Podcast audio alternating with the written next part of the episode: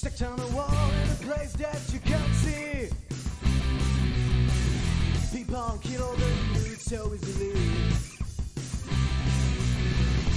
I was hoping that it was just one of my dreams. This world is crazy and better build him.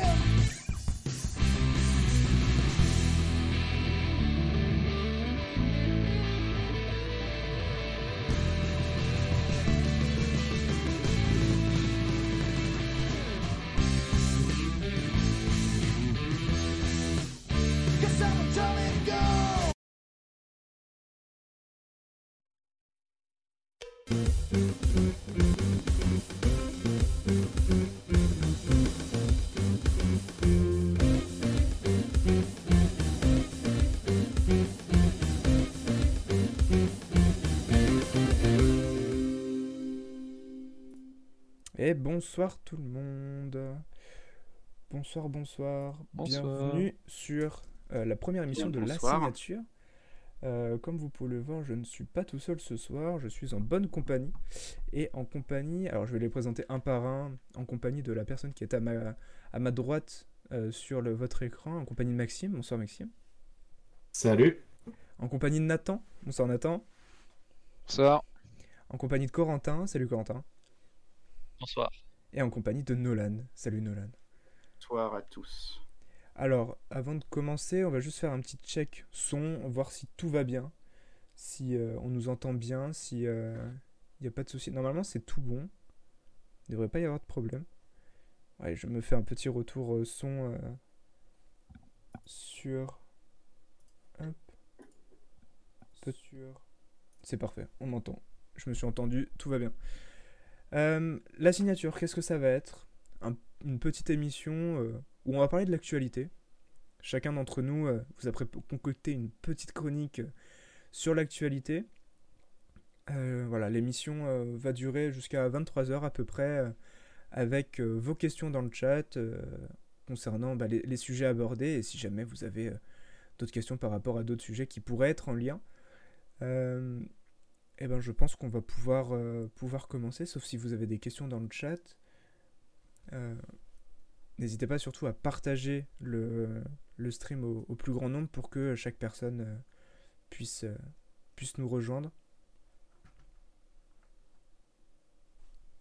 Donc sans plus tarder, on va pouvoir commencer par la première chronique, pardon pour les bruits de clavier, la première chronique qui est tout simplement la mienne.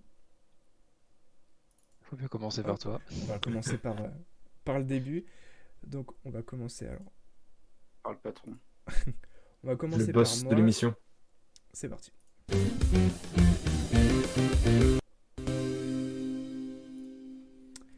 Alors, ma chronique va parler sport, comme vous pouvez le voir. Euh, pendant cette chronique, nous allons commencer par parler de euh, la Super League. Alors, vous avez pu, euh, ne- vous n'avez pas pu le louper, pardon. Euh, la, Super League a été euh, une, grosse annonce pendant ces dernières semaines et qui a fait trembler le monde du football. Cette, Super League a été fondée le 18 avril 2021 par Florentino Pérez. Alors Florentino Pérez, qui c'est? C'est cette personne qui est le, le président en fait du Real de Madrid, donc club de la Ligue espagnole. Euh, il a fondé cette ligue, mais concrètement, qu'est-ce que c'est que cette ligue? La Super League, en fait, c'est une ligue européenne euh, composée pardon, de plusieurs clubs de différents championnats européens. Donc, je vais vous montrer la liste, comme vous avez pu le voir juste avant. Donc, dans cette liste, il y a le Real de Madrid, donc avec son fondateur Florentino Pérez, le, euh, le FC Barcelona, l'Atlético de Madrid, Manchester United et Manchester City, Chelsea, Arsenal, Liverpool, la Juventus de Turin, l'Inter Milan et l'AC Milan.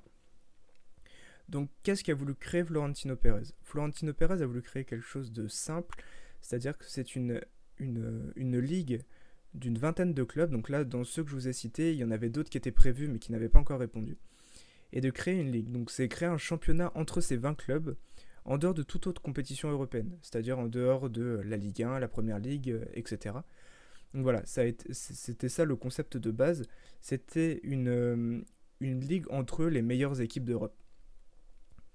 Sauf que cette idée n'a pas plu à tout le monde. Donc tous les clubs qui, ont, qui sont venus euh, n'ont pas pensé forcément aux conséquences que ça pouvait avoir, et euh, les conséquences n'ont pas tardé à tomber. Donc l'UEFA et la FIFA ont, ont, eu une réaction très très rapide pour, par rapport à l'annonce de cette ligue. En effet, les deux organismes ont annoncé que les joueurs qui participeront à cette compétition seront privés et interdits de toute compétition euh, internationale qui euh, dépendent de ces deux unités. C'est-à-dire que l'UEFA, par exemple, gère euh, la Ligue des Champions, très connue dans le, dans le monde du football, qui est reconnue en fait comme la compétition européenne par excellence, où s'affrontent les plus grands clubs européens. Mais aussi, tous les joueurs qui participeront à cette compétition pourraient être bannis de la Coupe du Monde, l'Euro qui arrive très bientôt par exemple, de la Ligue des Champions et des championnats nationaux. C'est-à-dire qu'un club, pour vous prendre un exemple très concret, imaginons euh, Antoine Griezmann qui joue à au FC Barcelone, rejoint avec son club cette Super League, et eh ben il ne pourrait plus participer à la Coupe du Monde avec l'équipe de France, à l'Euro avec l'équipe de France, à la Ligue des Champions avec le Barça parce qu'ils seront dans cette ligue, et ne joueront plus les titres euh, de euh, champion d'Espagne euh, avec ce même club. Et les supporters aussi, eux, se sont indignés complètement de cette création de, de cette nouvelle ligue, avec bah, dans un premier temps un, rejet complet de, de cette ligue exprimé sur Twitter, mais pas que des, des supporters. C'est-à-dire que les, les joueurs eux-mêmes ont exprimé leur mécontentement, par exemple, ici, je peux vous montrer un tweet de Benjamin Pavard qui, euh, qui montre que voilà, lui, il est attaché complètement à la Ligue des Champions, euh, que la Ligue des Champions se joue au mérite, c'est-à-dire que euh, dès août, des clubs se qualifient pour cette compétition, qui, voilà, même un petit club peut créer la surprise en montant assez haut, en passant les poules par exemple mais aussi, euh, et le, ce qui a été des plus, une des plus grosses euh, choses là-dedans, c'est euh, les supporters. Notamment les supporters de Liverpool, qui ont été, je pense, les plus. qui ont montré le plus de mécontentement, parce que Liverpool est vraiment un club très basé sur les supporters, etc. Et ce, voilà, comme on peut voir là, les, les, maillots ont été brûlés. On a eu aussi des banderoles d'affichés aux alentours du stade qui voilà, qui disait non à la, à la Super League. Mais en dehors de, des supporters et des joueurs, on a surtout des clubs qui ont dit non, tels que le Bayern de Munich ou encore le PSG. Donc je vais vous parler de la réaction du, président du Bayern Munich qui s'affiche euh, devant vous. Il a dit nos, membres et fans rejettent la Super League. C'est notre souhait en tant que FC Bayern et notre objectif que les clubs européens vivent cette merveilleuse et émouvante compétition qu'est la Ligue des Champions et les développements avec l'UEFA, le Bayern dit non à la Super League. Donc comme je vous l'ai expliqué, le Bayern euh, a refusé parce que euh, voilà, la, Ligue des Champions est déjà une ligue fermée avec tous les champions de, chaque championnat, les seconds et les troisièmes qui peuvent passer des barrages. C'est voilà, chaque, équipe peut faire la différence dans cette compétition. Donc je vais vous proposer, si vous voulez, un petit sondage sur euh, est-ce que vous, vous êtes pour ou contre euh, cette, euh, cette Super League? Et je vous raconterai juste après la, comment, la fin de cette... comment s'est passée la fin de, de ce feuilleton qui n'a duré que quelques jours. Alors on va vous envoyer le, sondage dans le chat. Et n'hésitez pas à, réagir même dans le chat, à nous dire bah, ce que vous, vous en pensez, ce que vous en avez pensé, si vous en aviez entendu parler. si, ce que, voilà, ce que vous en pensez. Et vous, euh, les gars, avec moi, euh, n'hésitez pas non plus. Si vous, euh, voulez réagir, si vous en aviez entendu, entendu parler, et si, si vous êtes pour ou contre. Bah, c'est vrai que personnellement, enfin, c'est un truc que j'ai vu genre vraiment très tard en fait. Genre, je crois que c'était déjà le dimanche soir, donc il y avait déjà eu toute la tout, bah, le lundi, le comment dire, tout le samedi soir qui était déjà parti complètement en feu ce qui était assez incroyable euh, quand j'y repense. Mais euh, ouais, alors moi je suis quand même. Je regarde pas énormément de foot, hein. je regarde, bah, je pense, les, les, grosses compètes, mais c'est vrai que euh, on a vu ce, week-end-là, comment dire, vraiment beaucoup de gens, comment dire, d'habitude, il y a toujours des supporters qui, hurlent ou qui crient sur cer- certaines décisions, mais là, on avait vraiment l'impression que euh, l'ensemble des supporters, en fait, étaient d'accord sur un même sujet, euh, qu'il ne fallait pas avoir la Super League. Je suis d'accord avec toi euh, sur, euh, sur Twitter. euh, Alors moi je dormais à ce moment-là, mais quand je me suis réveillé le lendemain matin, j'ai vu que Twitter était à feu et à sang et que, euh, bah, c'était un grand n'importe quoi. euh. Et la FIFA et l'UEFA, comme je le disais, ont réagi très très vite et ont pris des décisions assez rapides et euh, ont écouté les supporters, ce qui est assez rare euh, dans le monde du foot que euh, des, organismes comme euh, l'UEFA et la FIFA euh, écoutent les supporters euh, sur des, changements. Mais là, euh, ça a été euh, d'un commun accord et, euh, et ouais, ça a été, euh, ça a été rapidement fait. Maxime, qu'est-ce que toi tu en penses? Je sais que toi tu suis le foot. Euh, ouais, ouais, totalement. Euh, c'est sûr que bon, cette histoire de Première Ligue, euh, euh, la raison première de la création de la Super League, c'est bien évidemment l'argent. hein. Euh, faut dire que les clubs gagnent de l'argent à chaque fois qu'ils passent des tours de Ligue des Champions. Ça joue des, des dizaines et des, des dizaines et des dizaines de millions d'euros. Et la raison première, c'était, selon Florentino Pérez, euh, pour euh, régler la crise du Covid pour les clubs. C'est-à-dire qu'apparemment, ils auraient perdu beaucoup d'argent. Et ils ont promis 375 millions, il me semble, pour chaque euh, participant. Alors déjà, je sais pas où ils trouveraient l'argent. Ils devaient imprimer les billets, je pense. Ouais, je pense. Ouais, tu sais, Florentino Pérez, et c'est pas le président le plus réglo. Non, ça c'est clair. Après, c'est sûr qu'après, s'ils arrêtaient d'acheter des joueurs à euh, 300 millions d'euros, euh, peut-être ils auraient un peu plus d'argent. Bah, surtout ce que, pour suivre bien la scène foot, euh, ce qui, bah, que eux ont, euh, on va rentrer dans un peu plus le, un technique. euh, ce que eux pensent, pouvaient faire derrière avec ce montage, c'était euh, recruter les deux meilleurs joueurs en ce moment, qui sont euh, Kylian Mbappé et Erling Haaland. euh, bah, grâce à, à ces sous-là qui, euh, voilà, avec les 3, 3 ou 400 millions. Parce que vraiment, ce que dit Max, euh, et il a totalement raison, c'est que les clubs qui rentraient dans la compétition touchaient euh, des sous sans même avoir joué un seul match. Genre, c'était, euh, ils signent le contrat, ils prennent quasi 200 millions juste en signant. Et, et voilà, ils, ils ont un budget pour la saison. Mais, mais est-ce que les joueurs, eux, auraient été prêts à, à se faire priver de sélection et de toute autre compétition? Ça, ça, ça en était moins sûr. Alors, on a les résultats du C'est la sondage, grosse contrainte aussi. justement. Vas-y, Nolan, vas-y. Je, on je- pense que c'est surtout la grosse contrainte aussi, comme tu dis, c'est que ce soit le fait que ce soit privatif, non? Parce que les- une fois que tu rentres là-dedans, bah, tu peux plus en sortir en fait. Mais en fait, on, est là-dedans on- et sachant que c'est tout nouveau, on sait pas trop à quoi s'attendre. c'est ça, Ah, et c'est Enfin, surtout je suis pas très à la base, donc je suis pas trop ça, mais ça s'est bien déchaîné aussi. euh. J'ai pu voir que c'est bien déchaîné sur les réseaux sociaux, surtout Twitter. Ah, complètement. Mais c'est surtout qu'en fait, on on a- on n'a pas pu savoir ce qu'il allait avoir après. Si, euh, parce que la FIFA avait juste annoncé que ça serait non pour les, les, jou- les joueurs qui joueraient dans cette, euh, dans cette ligue. Mais on ne sait pas s'il y avait des transferts qui étaient possibles entre cette ligue et euh, les championnats plus classiques, on va dire. Et est-ce que les joueurs, s'ils passent de la Super League à un championnat plus classique, est-ce que leur comment Est-ce qu'ils se font euh, réinclure dans les, dans les sélections, etc. Donc ça, on n'a on n'a pas su, mais c'est sûr que les joueurs, je pense qu'ils ne voulaient pas prendre le risque. pas prendre le risque. Tu disais Non, il y a plus de- Euh, bah, Vas-y, Corentin. moi, pers- personnellement, moi, j'ai absolument pas suivi parce que euh, pour moi, le foot, c'est un truc. euh, oui, ça passe de temps en temps à la télé, mais euh, je suis pas plus que ça.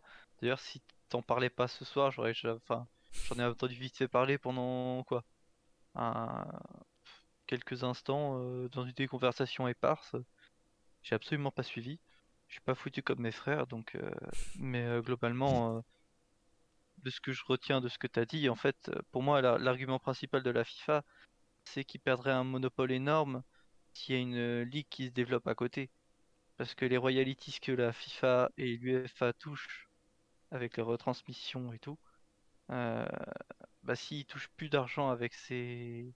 À mon avis, c'est plus ça le principal argument pour eux, même s'il n'est pas forcément officiel. C'est principalement cet argument-là qui a été réfléchi par euh, les dirigeants de la FIFA et de l'UEFA. C'est que bah, ils ont plus à, y perdre.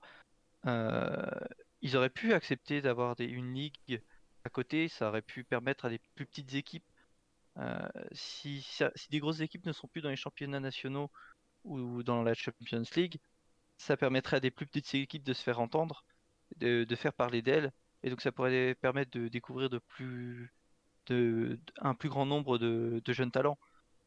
Donc euh, c'est un avantage que je vois, la découverte euh, de petits clubs. euh. On a, on a ça en France avec la Coupe de France, où parfois on voit des petits clubs qui débarquent, par exemple les Herbiers qui ont terminé en finale de la Coupe de France. Il n'y a a pas si longtemps que ça. Ouais. Ça, je, suis- ça, je suis au courant parce que je suis à côté des Herbiers. donc Bah, le, J'en ai un peu entendu parler quand même. le truc par rapport à ça, c'est qu'en fait, la Ligue des Champions est censée être une compétition élitiste, donc euh, qui, qui permet d'avoir les plus grandes affiches européennes. Et euh, d'avoir euh, cette Super League, on, on voyait les supporters le dire, ça, ça perdrait toute sa saveur de. bah, on est sûr que le Real va rencontrer Liverpool deux fois dans l'année et bah, il n'y a plus cette, pré- cette appréhension des tirages au sort, de tomber contre une plus grosse équipe que soi, de euh, voilà d'affronter les meilleures équipes, euh, les meilleures équipes d'Europe euh, et sûrement du monde. euh, euh, en foot, euh, enfin en club quoi. Et, euh, et je pense que contrairement, euh, la Coupe de France et les coupes nationales dans chaque, euh, dans chaque championnat permettent aux, petits clubs de monter justement, mais que les, euh, la Ligue des Champions est réservée vraiment à l'élite euh, de, des championnats. Et c'est euh, et c'est comme, comme le dit euh, Carlo dans le, dans le chat, on aurait moins de, plaisir à regarder les, gros, les grosses affiches euh, parce que euh, parce que je vois pas regarder euh, le 7ème ou le 8ème de Ligue 1 euh, contre le 7ème, euh, enfin le 9ème ou 10ème de Première Ligue. Genre un, Swansea contre, euh, contre un Nantes en Ligue des Champions. Bon, je pense pas que les abonnements télé soient vendus euh, autant qu'un euh, Manchester City-Chelsea comme euh, la finale de la Ligue des Champions euh, prochainement. Ah, je dis pas le contraire, mais euh, le truc avec la, Super- League, c'est qu'on aurait vu plus souvent des matchs avec des équipes euh, qui ont des hauts niveaux. Donc ça aurait pu permettre de voir des, beaux matchs de manière plus régulière, en fait. Ouais, il y a, il y a ça, mais c'est surtout que, en fait, on sait pas si avec le, avec tout ce qui a été annoncé par la FIFA et l'UEFA, si euh, bah, les joueurs, les joueurs stars, euh, comme euh, par exemple les Benzema ou les Kroos, euh, enfin tous ces, joueurs, les Kevin De Bruyne à City, les Pogba à Manchester United, etc. Est-ce que eux seraient restés dans leur club en, en Super League en sachant qu'ils ne peuvent plus jouer avec l'équipe de France, qu'ils peuvent plus jouer toutes ces compétitions? Euh, si tous ces joueurs-là partent, bah il y a juste le nom du club de prestige dans cette ligue, mais les joueurs à l'intérieur, bah ça sera les joueurs de euh, l'équipe 2 ou l'équipe 3 quoi. Je pense que le, Oui. le prestige se perdrait, euh, il y aurait juste les noms des, des équipes qui seraient prestigieuses et les joueurs à l'intérieur un peu moins. Oui, mais ça, ça, ça serait arrivé parce que euh, la FIFA et l'UEFA ont mis leur euh, veto quand- Oui, c'est ça ouais, c'était la condition. euh. Alors que bah, s'ils avaient accepté de laisser, laisser couler, euh, bah, il n'y aurait pas eu, il y aurait pas eu ce souci-là en fait. Les joueurs auraient continué à jouer. Après, s'ils avaient, si, si par un souci d'éthique personnelle, ils n'auraient pas voulu euh, participer à une compétition dans ce genre-là, ça c'est un autre débat. Ouais. Non mais je suis d'accord avec, euh, avec ce que tu dis. Si, enfin, on ne saura jamais ce qui se, euh, ce qui se, ce qui se serait passé parce que bon, tu me fais une transition parfaite pour, euh, pour vous annoncer que bah, bizarrement la, la Super League a été suspendue euh, deux jours après sa création. Donc les, les clubs un par un se sont bizarre. retirés de, de la Super League en Ça commençant par, fureur. par les, clans- les clubs anglais. Et à la fin, il restait plus que le Real et le Barça en Super League. Et euh, les, tout le monde s'est euh, s'est retiré. Mais le grand gagnant dans cette histoire, bah, c'est toujours euh, notre, ami, notre ami Florentino Pérez. Parce que il a, lui, a, a tout simplement gagné énormément là-dedans. Parce que chaque personne qui rompait le contrat du, de la Super League eh ben, euh, se voyait payer des indemnités euh, au créateur. Et donc euh, à Florentino Pérez qui a pu Oh, remplir les. une petite question. Une petite question. Dis-moi. Est-ce qu'on sait, est-ce qu'on sait combien d'argent a été investi dans ce, dans ce projet-là Euh, alors, j'ai pas le chiffre, mais euh, il me semble que de dépenser, il n'y en a pas eu autant que ce qui était prévu. Parce que euh, justement, bah, les, clubs, ont, la ligue n'avait pas commencé, et comme disait Maxime tout à l'heure très justement, il n'y a pas eu les, a pas eu les indemnisations de chacun chaque début de, de, Super League. Donc pour l'instant, il me semble que juste il y a juste eu bah, toutes les équipes que je vous ai citées qui ont signé les contrats, mais il n'y a pas eu euh, tant que ça d'argent. euh. Bon, de toute façon, on parle en millions, en dizaines de millions euh, quand on parle de foot, donc c'est toujours des sommes astronomiques. Mais par rapport à ce qui était prévu au total, il n'y a pas énormément qui ont été, qui ont été dépensés. Ok, ça marche. Donc, voilà concernant la Super League. Alors pour parler foot très rapidement, je vous ai préparé juste les... Vous parlez un peu des championnats nationaux qui, qui se terminent. Euh. Pour vous parler euh, des championnats nationaux qui se terminent, on va commencer, allez, on va faire un petit tour en Espagne pour commencer. Donc le championnat espagnol qui est très très disputé. Euh, comme vous pouvez le voir, les trois premiers se tiennent dans un mouchoir de poche avec deux points de différence entre le premier et le troisième. Et le quatrième Séville qui, qui est à 6 points du, de l'Atlético Madrid. Il reste plus que 4 matchs dans ce, dans ce championnat, donc rien n'est joué. Et euh, les, les 4 clubs sont euh, prétendants au titre. On a Carlo dans le chat qui nous dit euh, Oui, mais à force de voir des gros matchs dans le cas de la Super League, ce serait devenu aussi banal qu'un match en Gérène et perdre l'intérêt des matchs en jeu alors que l'on attend la LDC pour voir City PSG ou Bayern Barça une à deux fois dans l'année. C'est ce que je disais, c'est que ça perd du prestige de, des rencontres et que justement la Ligue des Champions permet de rassembler les meilleures équipes de chaque championnat. Même si par exemple dans le championnat anglais, bah, on a des affiches euh, assez folles de quasiment tous les week-ends. Pareil dans le championnat, euh, dans le championnat espagnol quand on a des Atlético Real ou des Barcelone Real. Euh, donc voilà. Et comme nous dit très justement aussi Carlo dans le chat, ce, week-end, il y a le, match entre l'Atlético de Madrid et le Barça qui va être décisif parce que si le Barça gagne, il repasse devant l'Atlé- l'Atlético. Et voilà, le championnat n'est pas du tout joué entre ces équipes. Partons en Allemagne maintenant, où euh, le Bayern de Munich euh, a été euh, sacré champion d'Allemagne le week-end dernier ou il y a 15 jours. Le Leipzig ne pourront pas les rattraper car ils sont à 9 points et il reste, il reste peu de journées derrière. Voilà, ils sont, ils sont vraiment loin. le, championnat est, encore assez disputé pour la, troisième et quatrième place qui sont qualificatifs pour la Ligue des Champions. Wolfsburg euh, troisième avec 57 points et Dortmund euh, cinquième avec 55 points. Donc euh, tout peut encore être joué entre, ces trois équipes et, euh, Leipzig qui est bien parti pour finir deuxième de ce, championnat. On va partir en France, en Ligue 1, où bah, le championnat est plus que incertain pour l'instant. Les quatre premiers se tenaient dans un mouchoir de poche. Maintenant, ça s'est un peu, euh, un peu divisé en deux groupes avec Lille et le PSG qui sont euh, premier et deuxième. Euh, Lille a un point d'avance sur, sur le PSG. Il reste trois journées de championnat et Monaco et Lyon troisième et quatrième qui se tiennent aussi à un point avec la victoire de l'OL le week-end dernier contre Monaco justement. Donc, donc voilà, le championnat n'est pas, pas encore joué parce que Lyon quatrième, alors étant supporter lyonnais, ça va être compliqué, mais euh, mathématiquement parlant, euh, il y a encore les points pour aller chercher le titre. Monaco, pareil, peut aller jouer le titre aussi, mais euh, le titre se jouera très certainement entre Lille et Paris, qui sont les deux équipes les plus solides depuis ce, ce début de saison. Merci Carlo, avec elle on va partir rapidement en Serie A, où en Serie A, bah, le championnat est déjà... Alors le championnat n'est pas terminé, mais le champion est déjà connu avec l'Inter de Milan qui, euh, qui remporte euh, le championnat de Serie A avec euh, le nul de l'Atalanta ce week-end.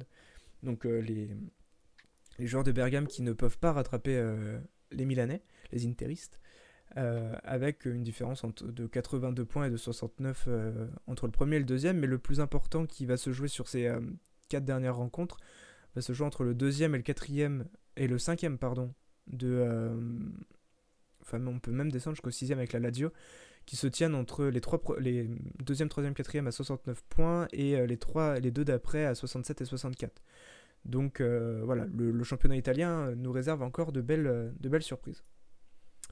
Et euh, je vais vous montrer le dernier championnat qui est, euh, bon, qui est, qui est un peu joué déjà.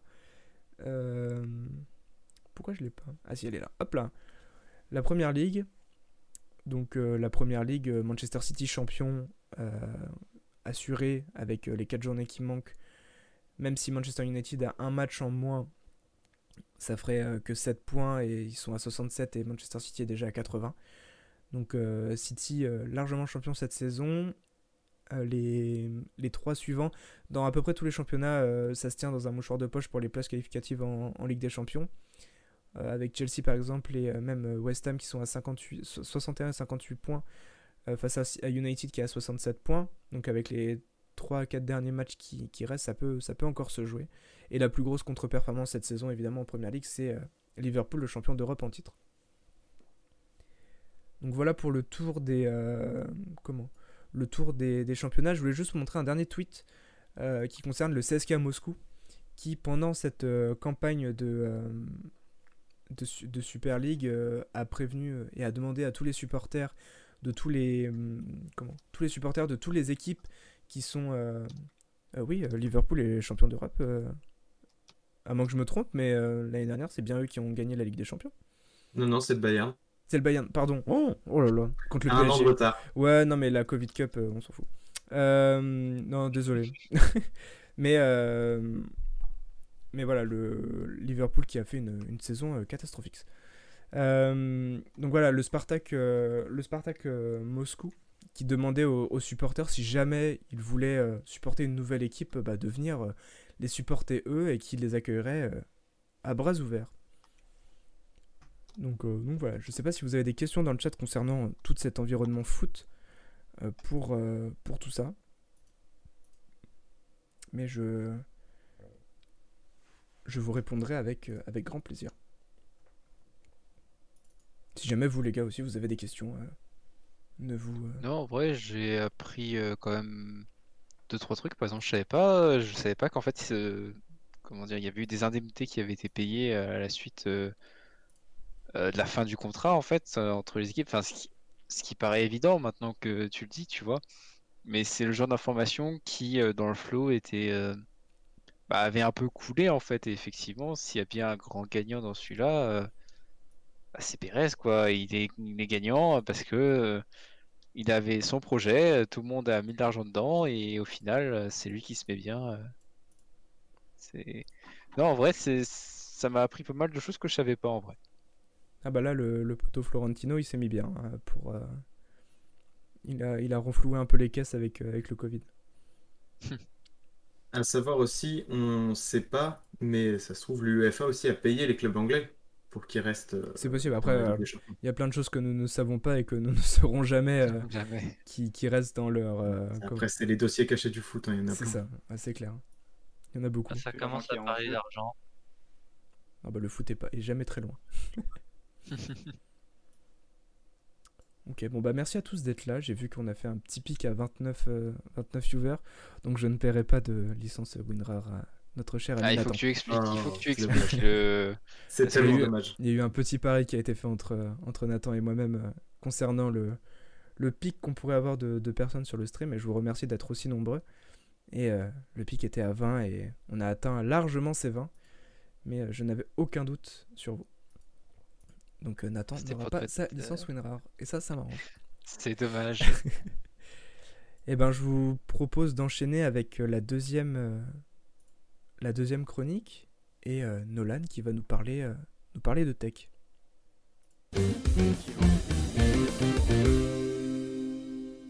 Quand tu veux. C'est tout bon. Donc je vais parler de tech, mais plus précisément d'un événement qui, a, eu lieu il y a d'ici euh, il y a quelques semaines. Euh, c'est tout simplement la keynote d'Apple. La keynote d'Apple qui a eu, euh, dans laquelle il y a eu beaucoup d'annonces. Comme vous pouvez le voir sur l'image, c'est marqué Spring Loaded, donc printemps chargé. Mais ça ne concerne pas exclusivement l'écosystème d'Apple. Vous allez comprendre au fur et à mesure de, cette petite chronique. Donc déjà, ça a commencé avec une belle image de Tim Cook qu'on peut voir à l'extérieur, ce qui fait du bien d'ailleurs de voir des, gens à l'extérieur, sachant que la plupart de la keynote euh, s'est faite euh, en extérieur à l'Apple Park. Ça, c'est un point que j'aime beaucoup aussi sur les keynotes, c'est que les, au niveau de la communication, ils sont extrêmement forts. Il y a vraiment, on voit qu'il y a vraiment du budget, que ce soit au niveau des graphismes, des, de, tout ce qu'ils peuvent euh, mettre dans cette euh, présentation-là.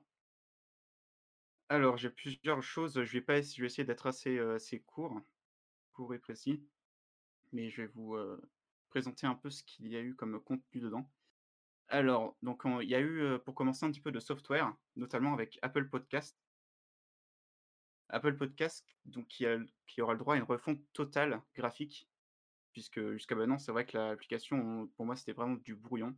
C'était un peu dégueulasse, moi qui ai l'habitude d'aller écouter des podcasts sur cette application-là. C'est pas c'était pas super joli, donc là, c'était plutôt cool. Maintenant, ça va ressembler à quelque chose de plus professionnel, de plus propre. Un peu à ça va ressembler un peu à plus à Apple Music pour ceux qui connaissent. Mais surtout, le point important plus ton micro pour quand les autres parlent. Excusez-moi, petit problème de micro apparemment. Ah oui. OK, non, excuse-moi Nathan. Je crois que j'aurais pas dû regarder le Discord en même temps. Heu, donc je disais, donc il y a une part ils ont parlé de quelque chose d'important par rapport aux podcasts. Les podcasts sont en train de prendre de plus en plus de place en ce moment, dans l'univers du numérique. C'est que les créateurs de podcasts pourront proposer des abonnements paiement des abonnements payants, pardon, à ceux qui le souhaitent. Comme, ce que ce qu'on peut voir, par exemple sur YouTube avec les les boutons rejoindre ou alors Twitch avec, les Twitch Prime et tout ça. Bah, là, c'est la même chose pour les podcasts. Il pourrait y avoir des abonnements paiement payants, pardon, si j'arrive à le dire, payants, qui permettront, heu, de ne plus avoir de pub sur les épisodes et même du contenu exclusif. D'ailleurs, j'ai un petit sondage à vous proposer là. Vous, qu'est-ce que vous pensez des abonnements des abonnements payants, pardon, j'ai mal à le dire. Est-ce que vous seriez prêt à payer un abonnement pour un podcast? Que n'importe quoi, hein, donc là, on parle vraiment d'un abonnement à une chaîne de podcast. Est-ce que ça pourrait vous intéresser ou pas d'avoir, ce type d'abonnement-là? Je sais pas ce que vous en pensez d'ailleurs, vous, vu qu'on est un peu, en en plein podcast, si j'ose dire. C'est vrai, j'ai pensé à à lancer le podcast, bon, un peu après le le début, je vais pas vous mentir, mais c'est pas grave, il sera là. Une petite inception. Vous pensez qu'un abonnement payant pour des podcasts aurait un intérêt ou pas, même, même si ça pourrait retirer les pubs ou avoir du contenu supplé sup enfin supplémentaire? À une que ça justifierait le l'abonnement tous les mois, heu, pour suivre un Un podcast? abonnement podcast, c'est, c'est une application podcast où, heu, tous les créateurs de podcasts pourraient y poser leur, leur, leur création? Alors en fait, ben ben, c'est comme, n'importe quelle application, hein, comme, Spotify tout ça, tu poses ton podcast. Mais si tu payes un abonnement, tu peux avoir tu n'auras déjà pas de pub sur ton podcast et du contenu en plus, du contenu exclusif. D'accord. Ça serait en gros un peu comme ce que tu peux avoir sur, heu, sur YouTube, par exemple.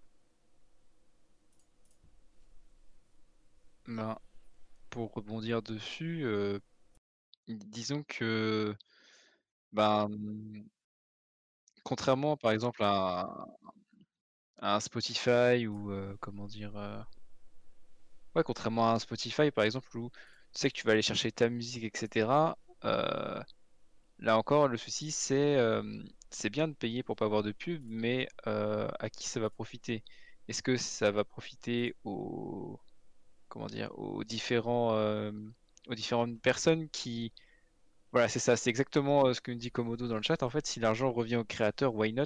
Et je suis un peu dans la même optique en fait, parce que, littéralement, comment dire? C'est les créateurs qui, font des qui enregistrent des podcasts et qui les font et heu, pour moi je serais prêt peut-être à payer un abonnement à des podcasts, parce que c'est quelque chose qui monte de plus en plus, heu, maintenant. Mais il faudrait que, hem, il faudrait quand même qu'il y ait une partie de cet argent qui soit reversée aux créateurs. Alors on a vu quand même qu'il y avait quelques soucis, notamment, comment dire?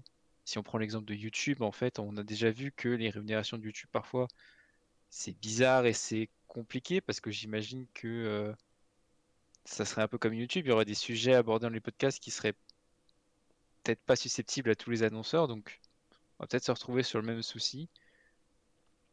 Heu, après le fait de payer un abonnement, si ça oui, si ça permet, heu si ça permet d'aider, heu, les les créateurs de contenu, oui, ça peut être une très bonne idée.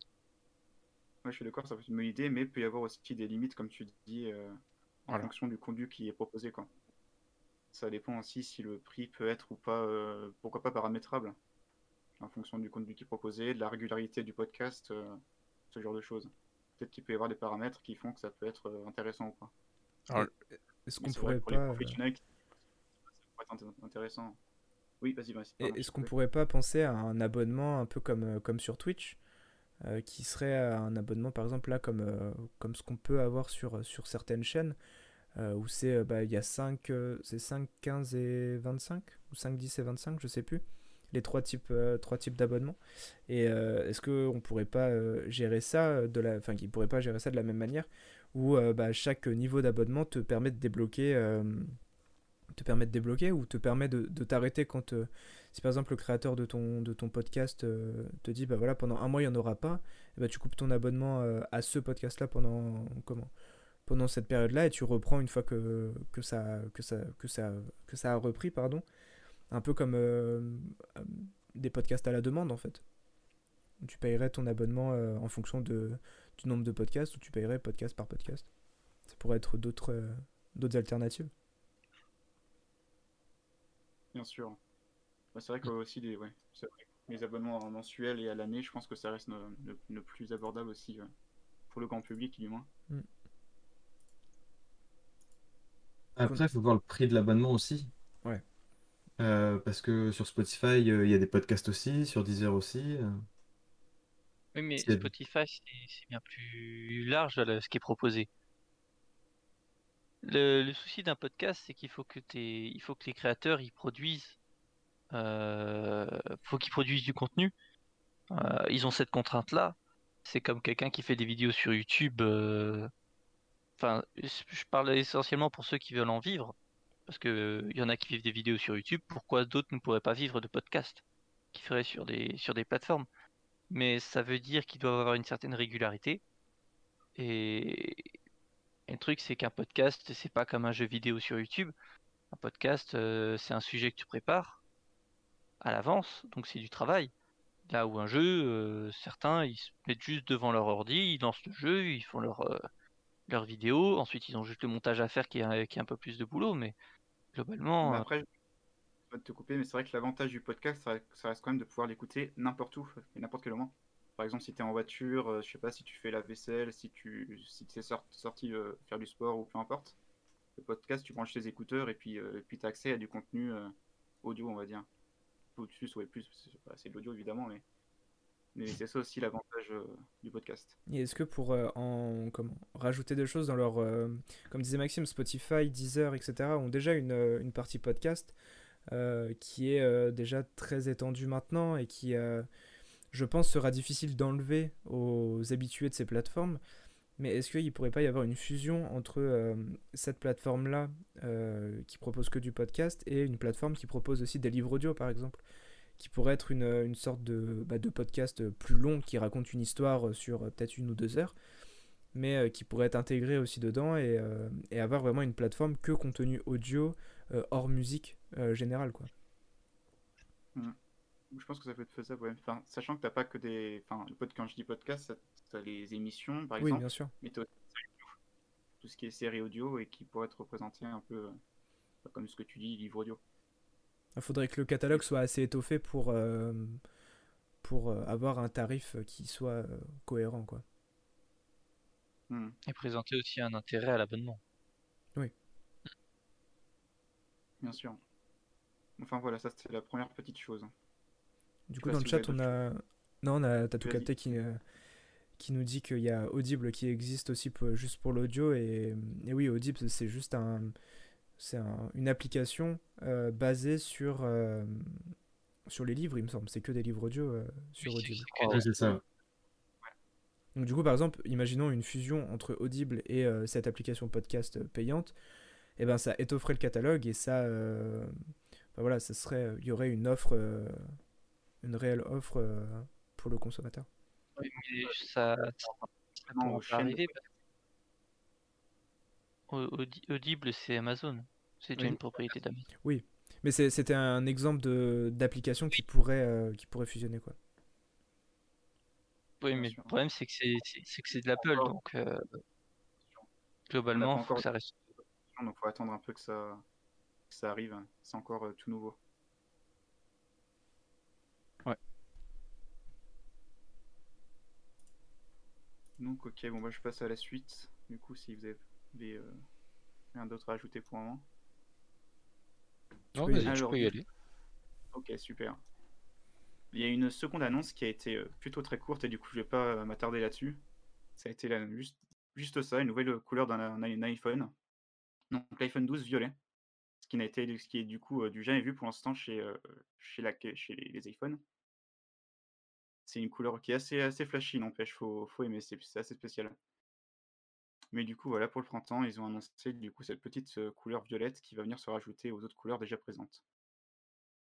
Ensuite, prochaine annonce, ça, ça a fait plusieurs heureux, on va dire.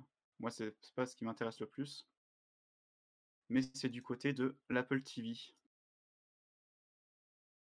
Donc, l'Apple TV, il y a eu quelques annonces là-dessus qui sont franchement plutôt, plutôt sympas.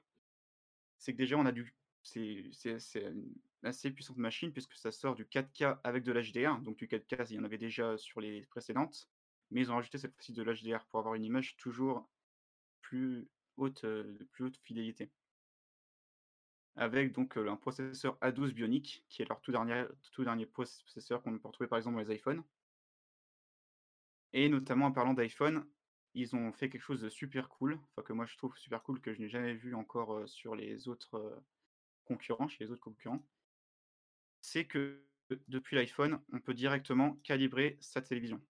C'est-à-dire, vous prenez votre iPhone, comme, euh, vous voyez sur l'image, bah, vous le mettez juste en face de votre télé, et avec le capteur de la caméra, ça va capter tout, l'environnement autour de la, télé, et paramétrer votre, ajuster votre écran exactement pour votre, votre pièce.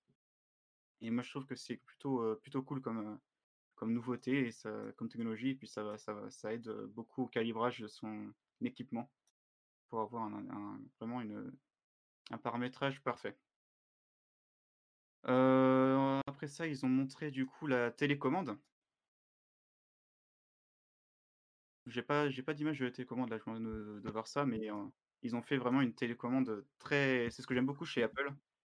C'est- leurs produits sont très sobres, très simples. Ils vont vraiment juste à l'essentiel. Il y a vraiment que quelques boutons, du tactile bien évidemment, avec notamment sur le côté la- l'ajout du bouton d'e-Siri. Donc pouvoir regarder son contenu, changer son contenu directement par la voix. Voilà. Donc ça, pour l'Apple TV, ça commence à 199 euros pour du 32 Go. Et donc, avec donc, euh, 64 Go, ça commence à 219 euros. Et après, bien sûr, c'est du Apple, donc les prix, les prix montent assez vite. Ensuite, euh, l'annonce suivante, tu parlais de, donc, de, si je le trouve là, paf, de l'iPad, l'iPad Pro.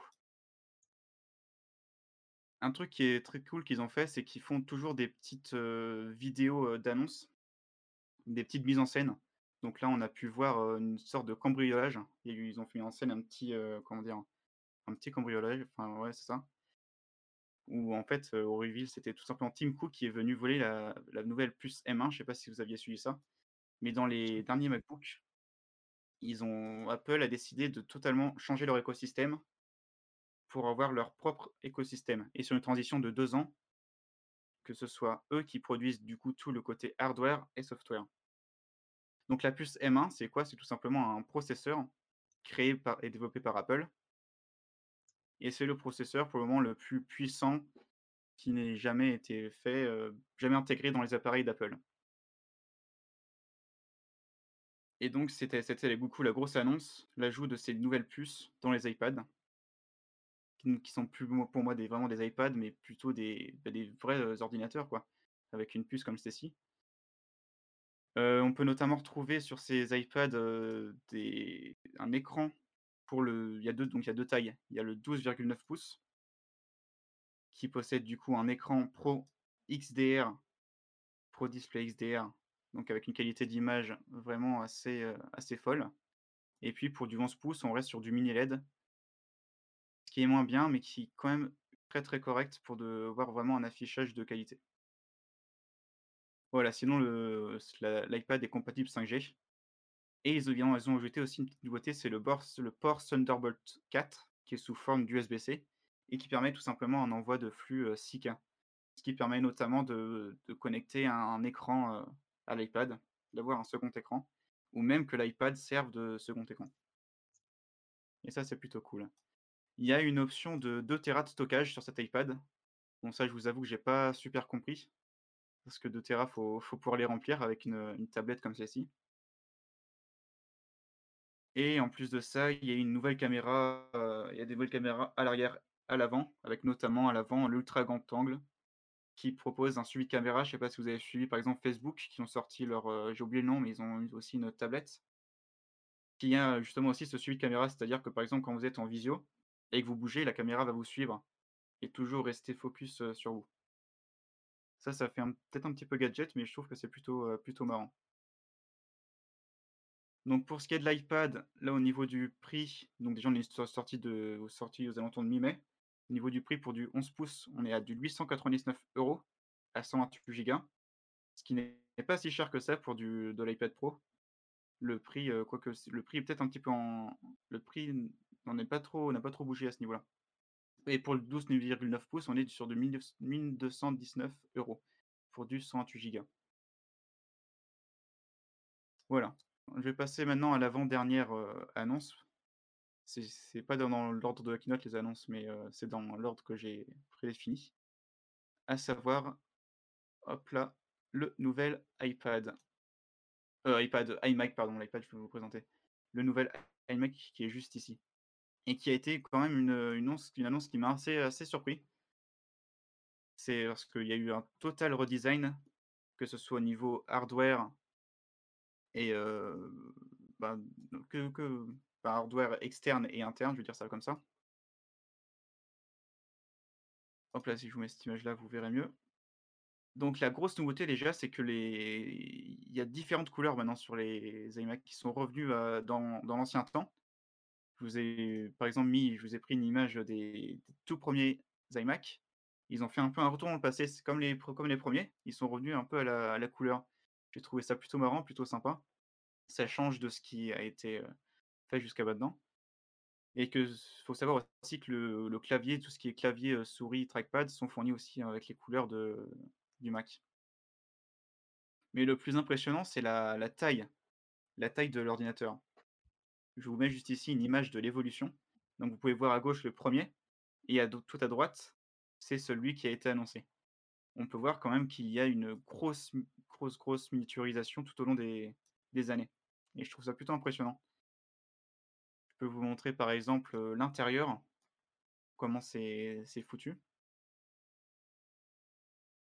Donc vous pouvez voir du coup qu'en bas, tout est, on peut voir donc tout ce qui est ventilateur, haut-parleur, et au, plutôt au-dessus, au centre, tout ce qui va être la partie, donc on a le, tout ce qui est processeur, disque dur, tout ça. Et l'iMac possède également du coup la fameuse puce M1 qui le rend vraiment assez, euh, qui va le rendre assez puissant, avec 8 cœurs, 8 cœurs en CPU et 7 cœurs en GPU. Voilà pour le pour le- l'entrée de gamme. Donc pour ça, voilà. Donc sur l'entrée de gamme, on est à 1499 euros. Comme je le disais, la puce M1 en 256 Go. Voilà. Et petite anecdote sur, je vous remets cette image-là. Ça, ça a fait un petit peu débat. Donc déjà, première chose que je ne savais pas, il y a un contour blanc autour de l'écran. Et le fait qu'il y ait un contour blanc, c'est pour avoir les couleurs les plus neutres possibles.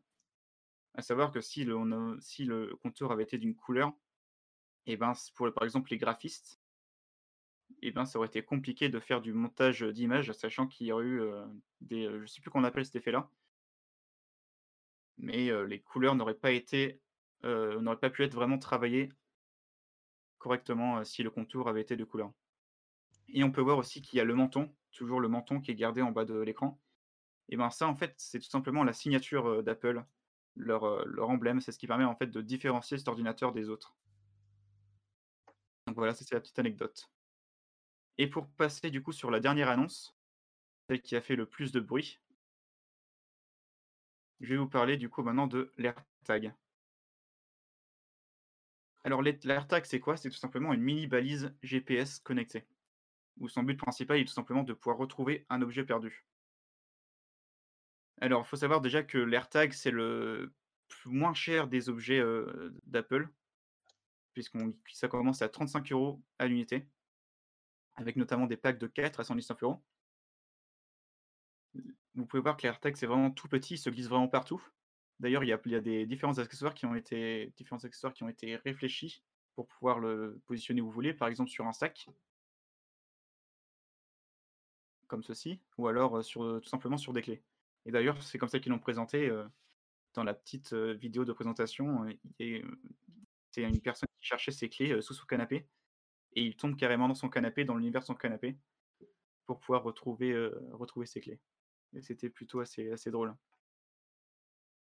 Euh, donc cette puce, qu'est-ce qu'elle permet de faire? Comme je vous le disais, c'est de la localisation.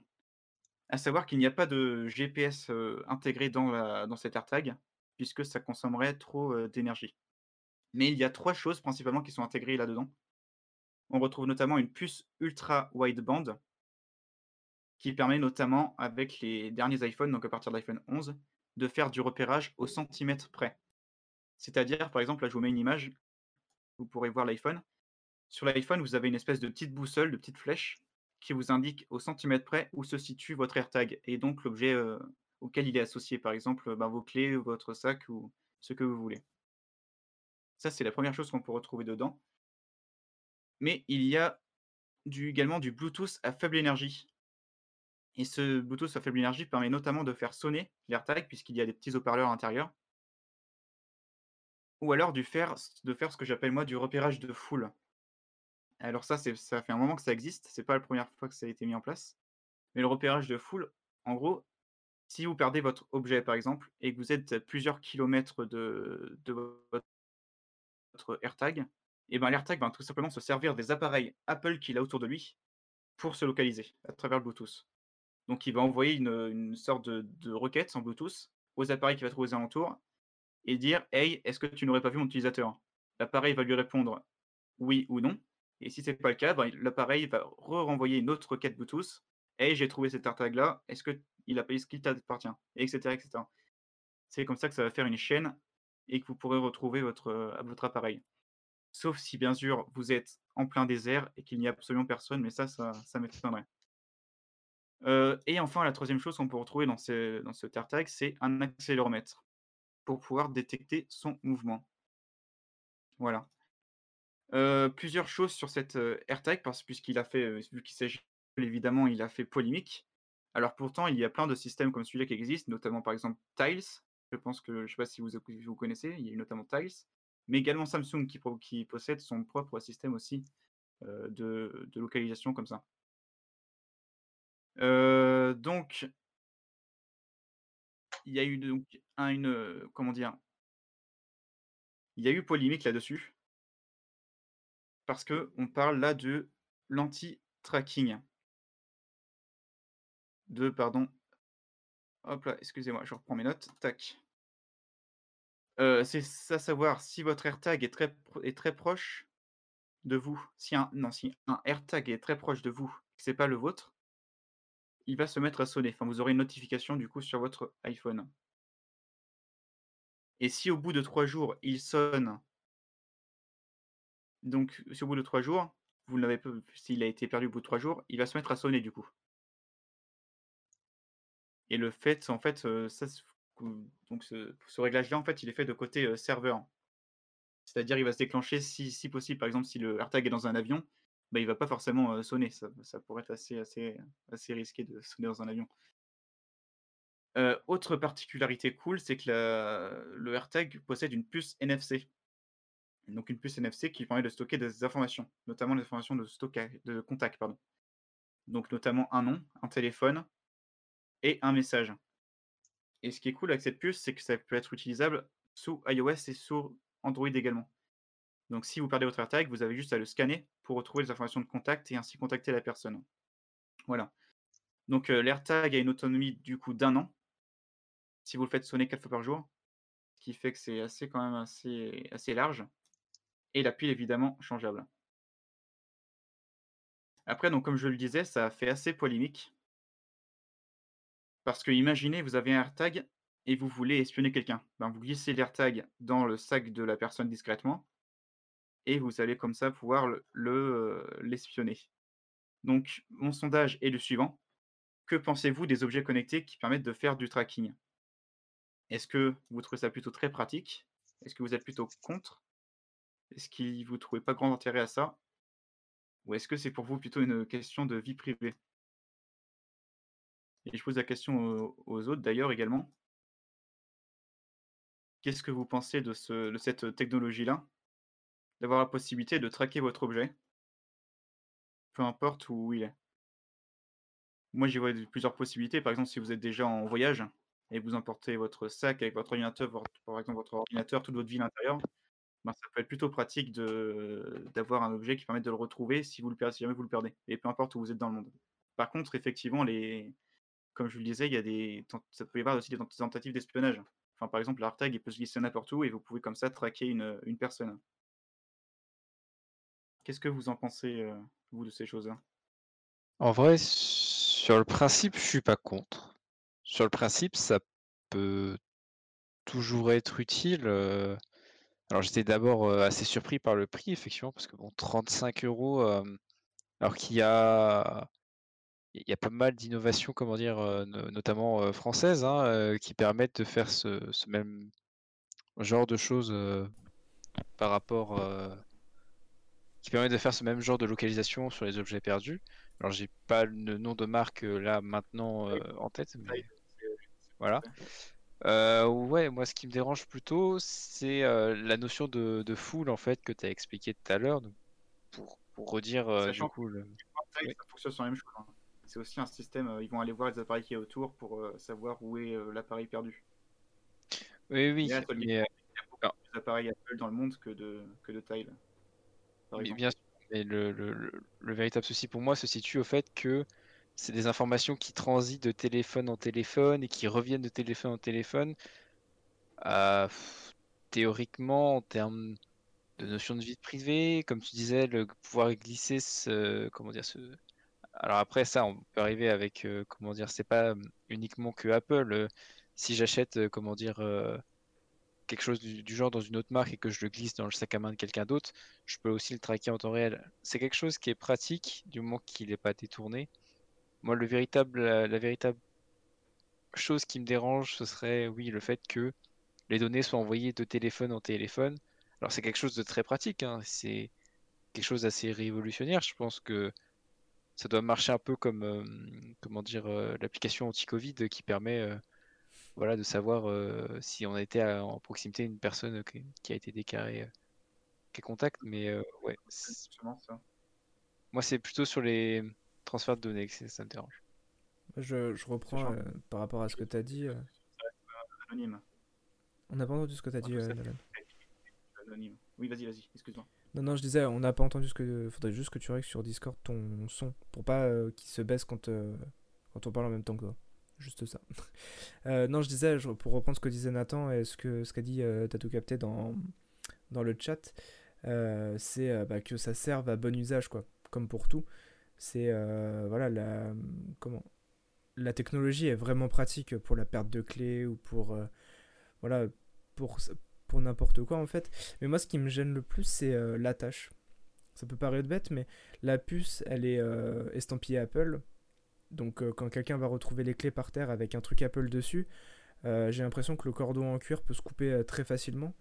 Et une fois que le cordon tu peux cacher vraiment où tu veux, quoi. Tu peux faire une poche, spéciale à l'intérieur d'un sac vraiment, Ouais, pour les sacs et tout, carrément, mais pour les clés, pour, ça fait la taille d'un porte-clés avec un logo Apple dessus et voilà, une petite lanière. Je me dis que ça peut être, assez, facilement, enfin, si quelqu'un veut vraiment te voler tes clés et pour venir chez toi, il te coupe le le cordon facilement, il le jette dans une poubelle et heu, tu retrouves ton comment? Tu le retrouves dans une poubelle et tu te dis: «Bah, il y a pas les clés au bout, c'est bizarre». Mais c'est, c'est juste ça, moi, pour, hem alors pour les clés, ça peut vraiment être pratique, mais heu, moi, je l'utiliserais plus pour, pour un sac ou pour, un vélo ou ou des choses, des choses comme ça, quoi. Quelque chose où tu peux tu peux le cacher facilement. porte-clés Hermès, Oui. entre je crois qu'il varie entre 300 et 450 €. Toujours Oui, plus bon, aussi. toujours plus, quoi. Toujours plus. Vive Apple! C'est, Apple. En fait, tu pars à 35 euros et tu rajoutes un zéro derrière et puis t'as as juste un, un support porte-clés. Et c'est- ça fait encore plus de choses pour se le faire voler, quoi. Après, j'ai envie de te dire, tu perds des clés, qu'il y ait euh, le petit bouton un peu loupa, tu perds des clés, si mec le ramasse, c'est terminé. Ouais, bah c'est ça que je veux dire, c'est que si tu perds tes clés, que quelqu'un le ramasse, et ben avec le truc Apple, et si la, la personne sait ce que c'est et qu'elle veut pas te rendre tes clés parce que la personne est malhonnête, bah, elle a juste à couper et bah tu reverras jamais tes clés.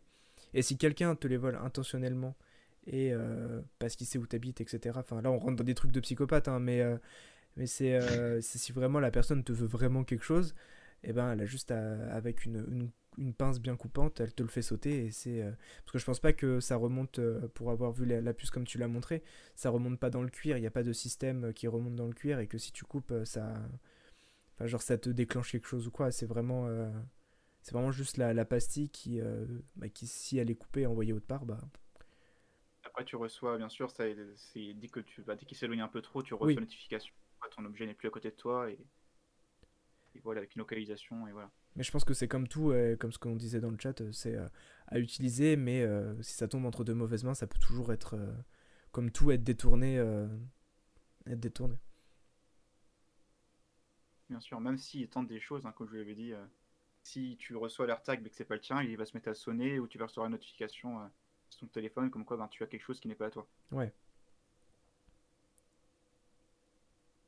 Et pour l'instant, c'est les premiers à avoir euh, mis ce système en place. euh.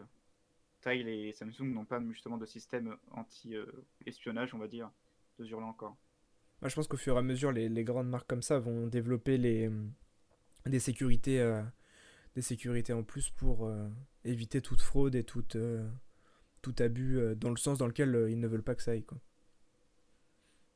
Mhm. Bien sûr. Mm.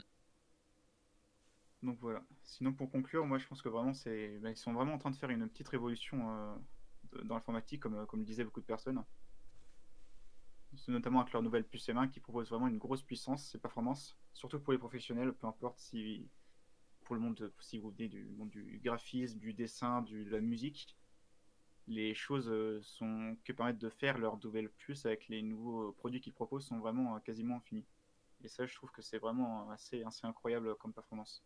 Est-ce que tu as une, Oui, que excuse-moi. euh, est-ce que as une notion du poids de, de- du nouvel iMac? Est-ce qu'il parle du, Du poids? poids, alors, euh, non, non, non, sachant qu'il n'est pas encore sorti. Ok. Il n'y a pas de. Il n'y a pas encore, euh, non, j'ai pas noté la date de sortie d'ailleurs. Mais c'est pas encore sorti, il n'y a pas encore eu de, trop d'informations dessus. Non, parce qu'avec les, les iMac euh, actuels, donc la, la génération précédente, c'est des, c'est des blocs de béton à porter. hein. Pour euh, l'utiliser en télétravail et le porter deux fois, enfin quatre fois par semaine, euh, aller-retour au boulot, euh, je peux vous dire que les iMac avec. enfin, sur l'évolution que tu as montré, c'est les avant-derniers, du coup, avant ceux qui vont sortir. C'est. voilà, les, les avant-derniers. Ah, je peux vous dire que c'est. ah, ça, pèse son poids, surtout en 27 pouces, ça, pèse un. Attends, je dis pas de bêtises, je crois que, je crois que ça fait un centimètre d'épaisseur le, le, le bordel, donc euh, Le nouveau oui, le nouveau. Ouais, je pense que le, le poids va s'en ressentir aussi. poids, quand même. Ok. Et ben, merci beaucoup, Nolan. Je... Est-ce que tu as terminé euh, Moi j'ai terminé pour, euh, là. terminé. bon. Parfait. terminé. Bah, merci beaucoup pour, euh, pour cette chronique. Est-ce que vous avez des questions dans le chat? J'ai vu que on était une trentaine tout à l'heure. Est-ce que d'entre vous, j'ai vu les, les réponses du sondage aussi. C'était, euh, il y avait 7 personnes. C'était combien de pourcentage? J'ai oublié le, le C'était pourcentage. 50%, je ne suis pas contre. Ok, 50%, je ne suis pas contre. Euh. Mm. Donc c'est euh, c'est plutôt cool. Alors je fais une petite aparté pour vous remercier tous ceux aussi qui follow et qui sub à la chaîne. Il n'y a pas les annonces sur euh, comment? Sur ce stream, mais euh, je vous vois et je vous en remercie. Euh, et ben on va pouvoir passer euh, avec Corentin euh, qui va nous faire euh, une petite chronique sur l'histoire.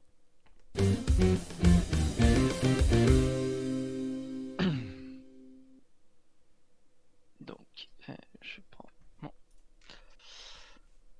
Donc, je pense que vous l'avez tous vu récemment. Hier, c'était le bicentenaire du décès de Napoléon. Napoléon, qui est un personnage que je pense tout le monde a dû en entendre parler au moins une fois dans sa vie. Euh, Sinon, faut un peu sortir de sa grotte et écouter un peu plus son cours d'histoire. Donc, euh, je vais vous faire une petite présentation de Napoléon. Napoléon est né le 15 août 1769. Il est né en Corse. Il faut savoir qu'à un an près, il était italien. Parce que la Corse a été rattachée à la France en 1768. C'était une possession génoise au départ. Et il y avait déjà des indépendantistes corses à l'époque. Et donc, par un traité, Gênes a cédé la, Corse à la France. parce que la France a aidé Gênes en, faisant, en allant faire du maintien de l'ordre sur place. Et d'ailleurs, cet indépendantisme corse va avoir des répercussions un peu plus tard dans l'histoire, lors d'un autre événement qu'on connaît, la Révolution française. donc, donc Napoléon fait partie de la petite noblesse corse. son, père a des relations auprès du roi Louis XVI avant, non, à cette époque-là, c'était déjà Louis XVI, avec Louis XVI, et donc ça lui permet de devenir, d'intégrer l'école royale des officiers, et il deviendra officier d'artillerie parce qu'il était assez doué en, en mathématiques. ça aussi, ça aura un notamment pour toutes les conquêtes de l'Empire napoléonien, sur le déroulement des batailles et l'évolution de la guerre surtout.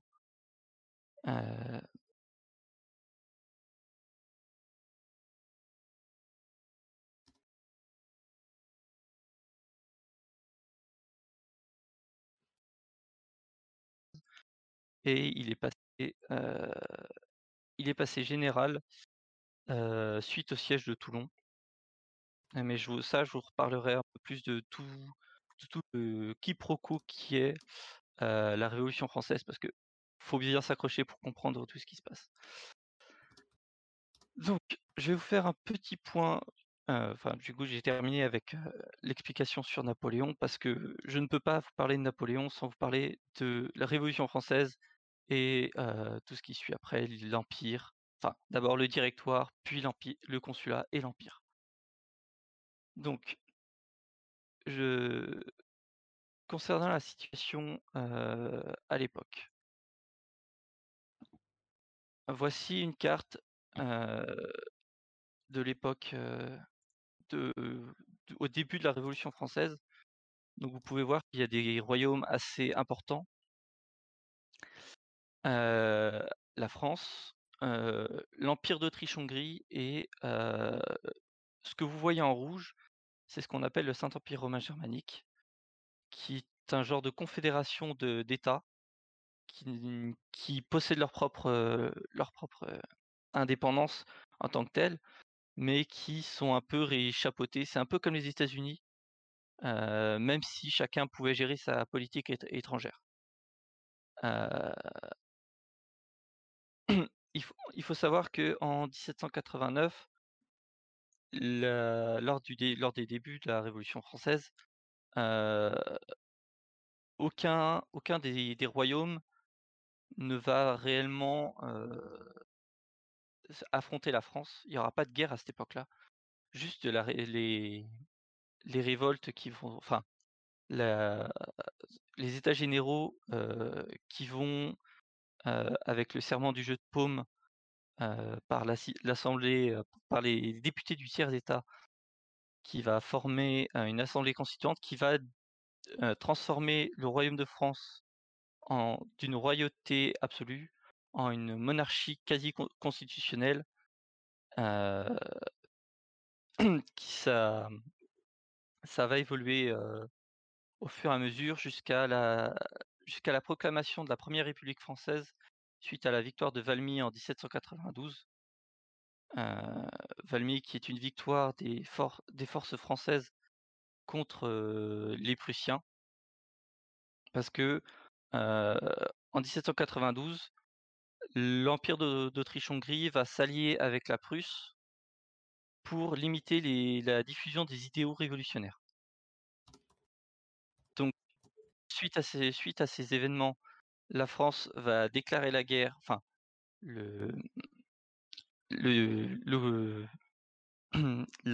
l'Assemblée constituante va déclarer la guerre à la Prusse, et donc c'est là que vont débuter les guerres de la Révolution française.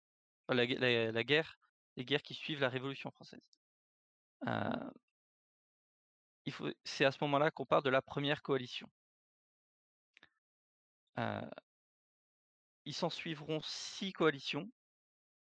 Et donc, pour expliquer pourquoi la France a eu la capacité de tenir autant, autant de, d'affrontements en 23 ans, donc de 1792 à 1815, je vais vous parler un peu démographie. Donc, vers 1790, la France, c'est 28 millions d'habitants. Pour vous donner une comparaison, l'Angleterre, c'est 8 millions. Donc il y a, une, la France, c'est un géant démographique. À l'époque, c'est le troisième pays le plus peuplé au monde, après la Chine et l'Inde. Même si l'Inde n'est pas, enfin, c'est pas les, c'est pas les pays qu'on connaît aujourd'hui, mais si on prend les régions, ça fait que la France, c'est globalement aussi, enfin c'est le plus peuplé. et c'est ce qui a permis, de lever autant d'hommes, parce qu'il faut savoir que lors des conscriptions, dont celle qui mènera à la guerre de, aux guerres de Vendée et à diverses autres révoltes, c'est 300 000 hommes qui ont été levés pour combattre les, pour combattre les, les coalisés. Donc,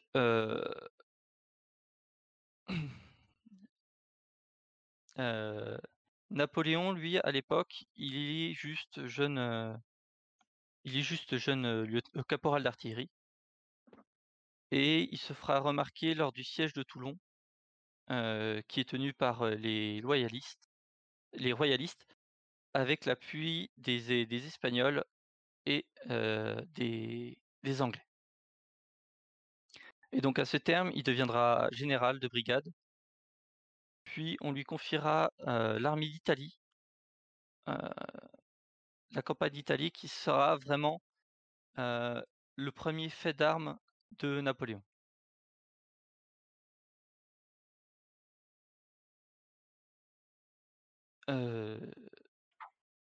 la campagne d'Italie sera une, sera une brillante victoire. Même si au départ c'était censé être une. La campagne d'Italie devait être une.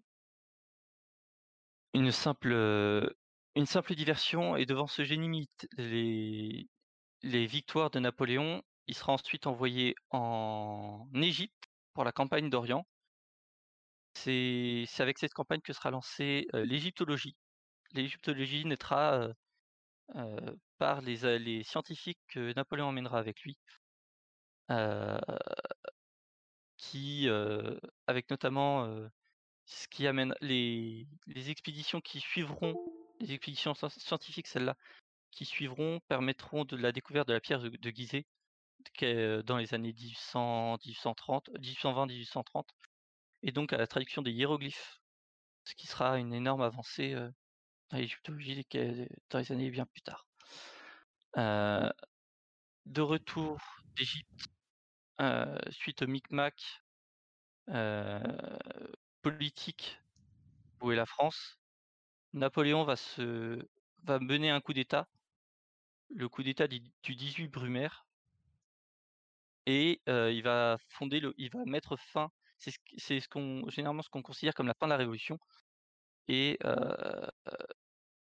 c'est ça mettra en place un consulat avec Napoléon à sa tête. je ne sais pas si vous avez des questions ou pas, déjà sur cette première partie. Pas pour l'instant, perso. Pas pour l'instant. Tu, tu m'apprends des trucs, je savais pas qu'il avait été jusqu'en jusqu'en Égypte.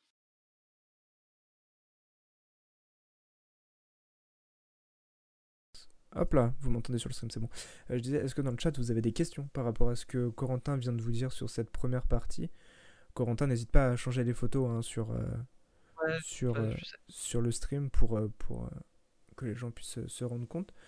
Mais est-ce que vous avez des questions par rapport à, à ce qui vient d'être euh, expliqué, exprimé par, euh, par Corentin Euh, Là, je vous ai mis une petite image de la France en 1790 qui n'est pas la France qu'on connaît. Enfin, c'est. c'est. c'est- Il y a des pays, il y a des endroits qu'on. Enfin, il y a des, des provinces qu'on n'a plus, des provinces qu'on a. Ah, c'est vrai que la carte de la France a, a sacrément changé, même dernièrement avec euh, les, nouvelles, les nouvelles régions. euh, ça ne fait que bouger.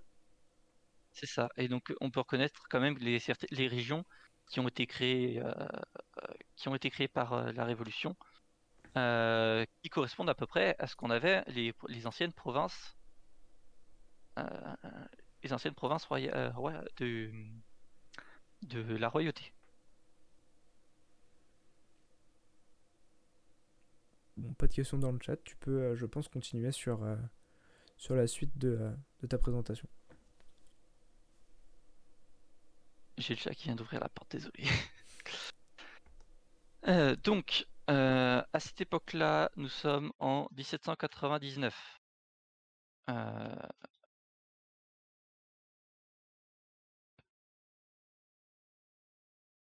euh, donc, nous sommes à la deuxième coalition déjà. Deuxième coalition qui rassemble l'Angleterre. L'Angleterre qui sera le dénominateur commun à toutes les coalitions. Parce que les Anglais finançaient toutes les, toutes les coalitions contre Napoléon. Mais ils n'ont réellement participé qu'à ils n'ont réellement participé sur le terrain que à la septième, celle euh, des 100 jours, qui verra la défaite de Waterloo. Euh, donc euh, la deuxième coalition euh, prendra fin, elle, euh, suite à une bataille que vous avez certainement dû entendre parler, la bataille d'Austerlitz, qui a eu lieu le 2 décembre 1802. Euh, où euh, euh, je me suis trompé, excusez-moi. Austerlitz, c'est en 1800, c'est un an après, un an après le couronnement de Napoléon en tant qu'empereur. Alors, il faut savoir que pour devenir empereur, il n'a pas fait de, de coup d'État. Et le coup d'État de, du 18 Brumaire était un coup d'État politique. Ça a été un peu militarisé parce que les, il a fallu sortir les, députés par les fenêtres. Mais, euh, mais globalement, c'était essentiellement mettre fin au micmac euh, révolutionnaire, mais en gardant quand même les idéaux. euh, à savoir que tout n'a pas été supprimé. Il y a eu des choses qui ont été, qui ont été supprimées pour la mise en place d'un État qu'on pourrait qualifier aujourd'hui de, de, totalitaire, même si globalement les gens avaient encore, avaient encore des droits. Le, droit de vote, c'était pas, c'était pas restreint, enfin c'était restreint aux personnes qui votaient, qui payaient des impôts, au-delà d'un certain nombre d'impôts évidemment. Donc une fois la, la deuxième coalition éliminée, enfin deuxième coalition terminée, s'ensuit quelques années de paix auxquelles Napoléon, par un plébiscite, va se faire d'abord élire premier consul, puis il va faire allonger cette. au départ, c'était 5 ans, il la- l'allonge à 10 ans. Puis, par référendum, il le fait monter à 10 ans. Et ensuite, il le fait monter à vie. Et donc, suite à ça, il va choisir de recentraliser la France autour d'un mode de gouvernance qui n'a pas été vu depuis, depuis l'an ça doit être euh, 800, 860 à peu près, donc quasiment 1000 ans avant, c'est-à-dire l'Empire.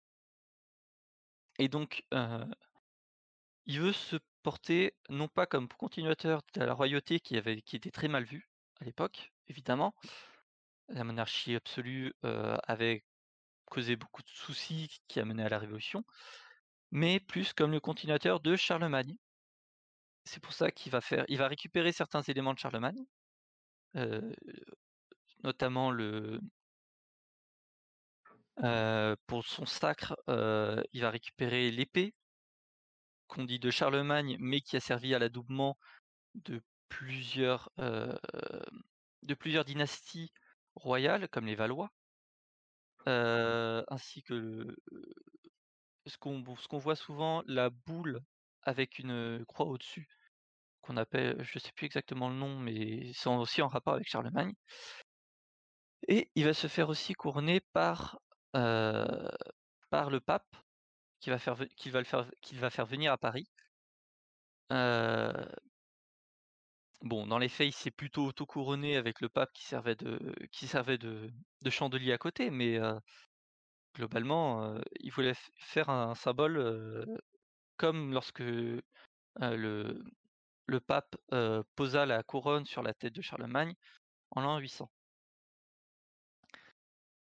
Donc, un an après son couronnement, son couronnement qui a été le 2 décembre 1804, euh, dans l'année qui suivit, les, comment dire, les monarchies autri- autrichiennes ainsi que le tsarat russe, avec le soutien des, Anglais, font montent une nouvelle coalition, une coalition qui sera écrasée à la bataille d'Austerlitz le 2 décembre 1805. Et donc, cette bataille, la technique qu'a utilisé, qu'a utilisé Napoléon est encore apprise aujourd'hui dans les lycées et les écoles militaires d'officiers, tant ça a été un, un coup de génie. Il faut savoir que Napoléon a abandonné, a laissé croire à son adversaire qu'il abandonnait la partie. Il d'un- d'une position ultra défensive. Les Russes sont montés sur le plateau, qui s'appelle le plateau de Pratzen. et au matin du 2 décembre, sous couvert de, brouillard, les Français ont, réussi à surprendre les Russes, ont pris le, plateau et ont retourné l'artillerie russe contre les troupes autrichiennes et russes. Et cette bataille était un véritable carnage pour les Russes, étant donné que les troupes de conscrits ont fui à travers un lac gelé. Donc je vous laisse imaginer ce qui se passe quand on tire à boulet rond sur un lac gelé. Il y en a compris une bonne baignade. Donc, suite à cette bataille et cette coalition, on verra la fin de ce que je vous ai montré tout à l'heure, le Saint-Empire romain germanique, qui sera supprimé et remplacé par euh, une autre confédération qu'on appelle la Confédération du Rhin, qui regroupe une bonne partie des États allemands à l'est du Rhin, alors que l'ouest sera occupé par les Français. Donc, et c'est une confédération qui sera dirigée évidemment par Napoléon et elle perdurera et fournira beaucoup d'hommes à, la, à la grande armée, euh, grande armée qui sera euh, qui participe, qui sera l'armée napoléonienne, euh, mais euh, au plus fort de la grande armée, c'est 1 200 000 hommes. Je crois que ça tourne autour de, soix- de 700 ou 800 000 Français. Donc ça veut dire qu'il y a 500 000 hommes qui sont euh, des Italiens, des Espagnols, des Allemands, des Autrichiens, des Bataves. euh, ce qu'on appelle les Bataves, en fait, c'est les provinces unies qui ont été transformées en républiques sœurs, tout comme les, les Suisses. Les Suisses n'étaient pas neutres à cette époque-là, ils étaient euh, sous ce qu'on appelle la Confédération helvétique. qui était aussi un protectorat français. Donc, euh, suite, à la création de la Confédération du Rhin, la Prusse, encore avec le, sou- le soutien des euh, financiers des Anglais, va monter une nouvelle coalition et il, va se, il va se passer ce qu'on appelle la campagne, la campagne d'Allemagne, la campagne de Prusse de 1806. On dit souvent que la France a été battue en, trois semaines par les Allemands en 1940, alors que les Allemands avaient des chars et des camions. Euh, la France a battu la Prusse, enfin a atteint Berlin, parce qu'il y a encore eu des batailles contre la Prusse. Mais globalement, euh, depuis les frontières françaises, enfin depuis le Rhin, Napoléon a atteint Berlin en six jours. Ce qui est énorme. Et il faut savoir que s'ils ont atteint aussi rapidement, c'est parce que euh, ce qui fait que la, l'armée, la totalité de l'armée prussienne, enfin les trois quarts, ont été décimés en deux batailles qui ont eu lieu le même jour. Une bataille menée par Napoléon à Iéna, où c'était 40 000 Français contre 40 000 euh, et une seconde en simultané à Auerstadt, où le corps d'armée du maréchal Davout, qui était de 20 000 hommes, a écrasé le gros de l'armée prussienne, qui était de 60 000 hommes.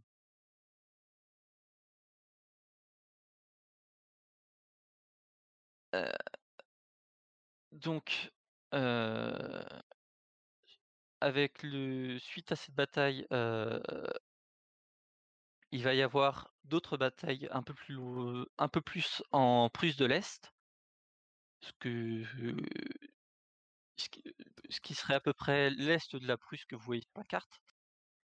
Puis à la bataille de Friedland, où les Russes qui avaient rejoint les Prussiens seront vaincus, il va y avoir ce qu'on appelle le traité de Tilsit, qui est considéré comme l'apogée complet de l'Empire napoléonien.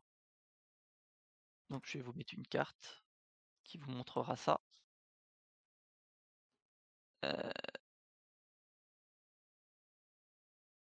Voici l'apogée de l'Empire napoléonien avec en rouge la France, toutes les provinces qui dépendent directement de la France, et en jaune euh, tous les États qui sont alliés, alliés de la France, enfin alliés ou dominions.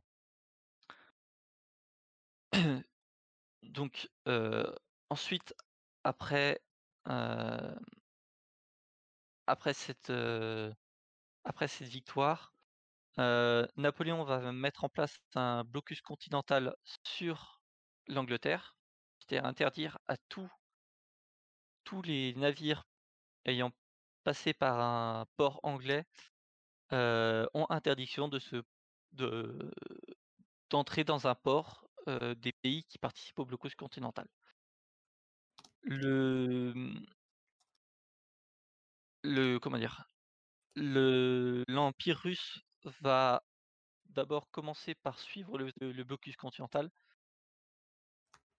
Oui, globalement, c'était le Brexit, mais c'est c'est c'est pas les Anglais qui voulaient plus de nous, c'est nous qui ne voulions plus des Anglais. Euh, donc, euh, en 10 en 10 1812, euh, suite au fait que la, Russie ne pratiquait plus le blocus continental, il va y avoir ce qu'on appelle la campagne de Russie, qui verra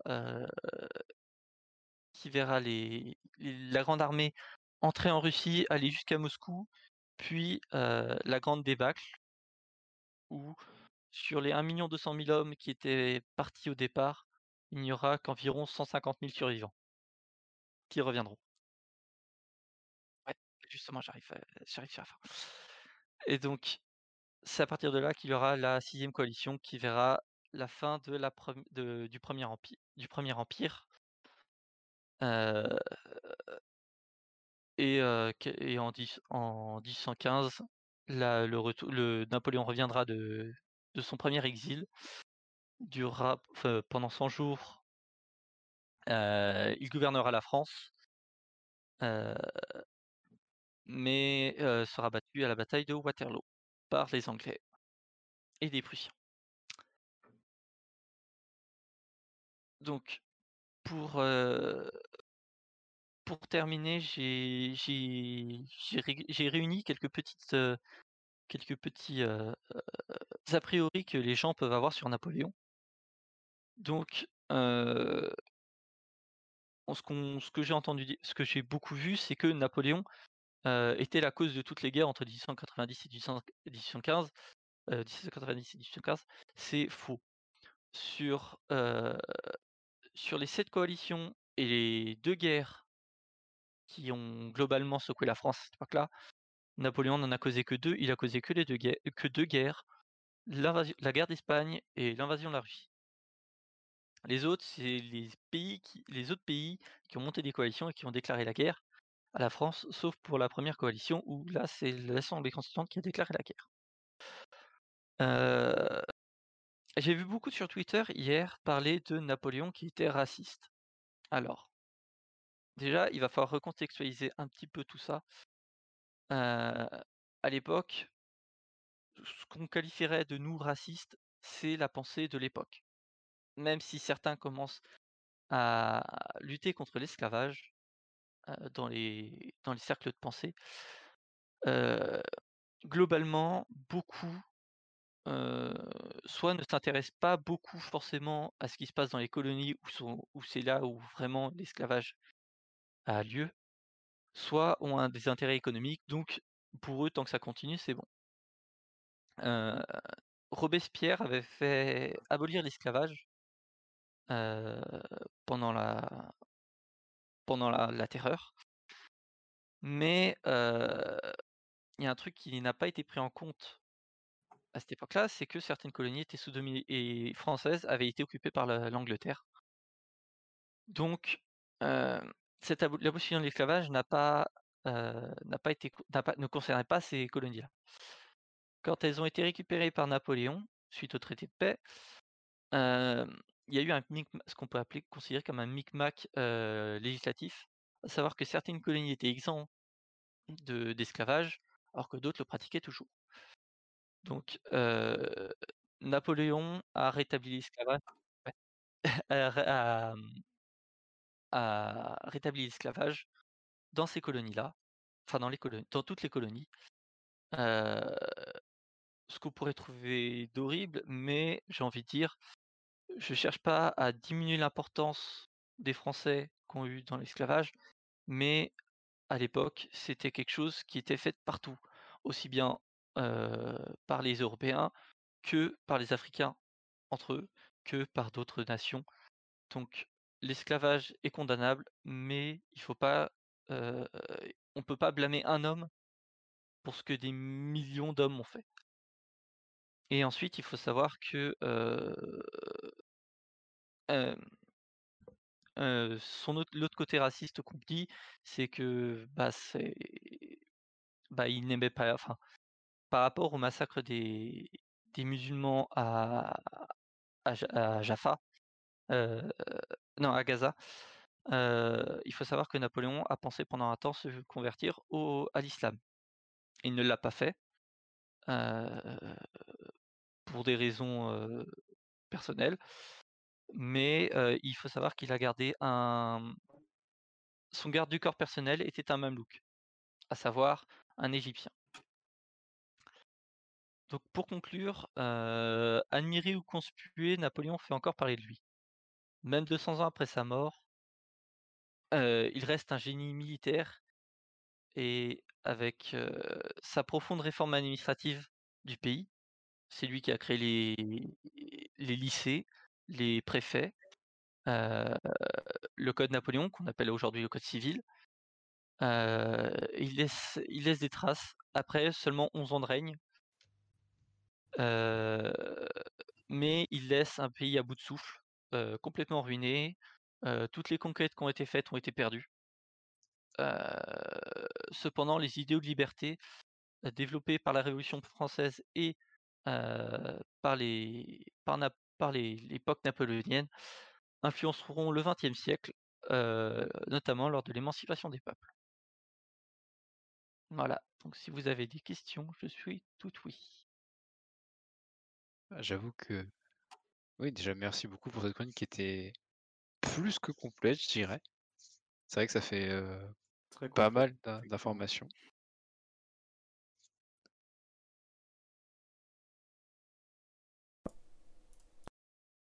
Il y en avait une dans le chat.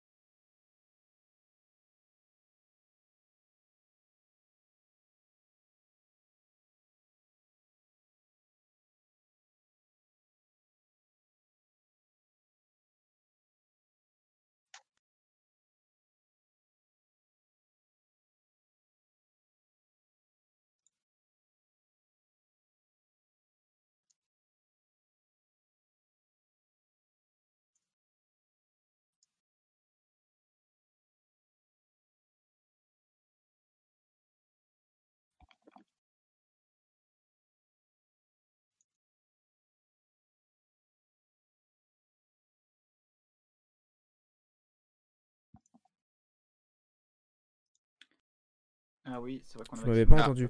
Super. Apparemment, c'est. Je recommence. pas. Je recommence. Vas-y, vas-y. Deuxième tentative.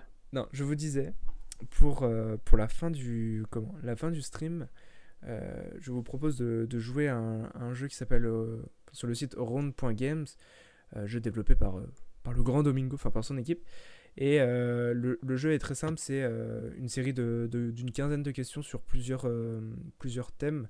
Donc euh, le sport, le- l'histoire et euh, la culture G. Euh, donc c'est euh, 15 questions avec 15 secondes pour répondre, le choix entre 4 questions. Plus vous répondez vite, plus vous marquez de points. Euh, donc voilà. Je vous propose d'y jouer à la fin, de l'émission, une fois que Nathan aura terminé sa, chronique. Et puis, euh, et puis voilà. J'ai condensé ce que je viens de dire, mais euh, le- l'essentiel est là. Donc il n'y a pas besoin de se créer de compte. Je vous enverrai le lien dans le chat euh, dès la fin de, de Nathan. Et puis, euh, et puis voilà. Bon, et bien Nathan, euh, je pense qu'on peut partir, euh, peut partir pour toi et, et ta chronique. Ah, c'est parti. Je peux juste répondre à la Oui. question de passage hein, qu'il avait posée. hein. Euh, pour répondre à ta question, les SS existaient déjà dans- lors de l'invasion de la France, mais euh, c'était pas des unités combattantes. Ça viendra qu'après. Voilà, c'est tout. Merci. Est-ce que Nathan, t'es prêt? Ouais, je suis prêt, vas-y, c'est quand tu veux.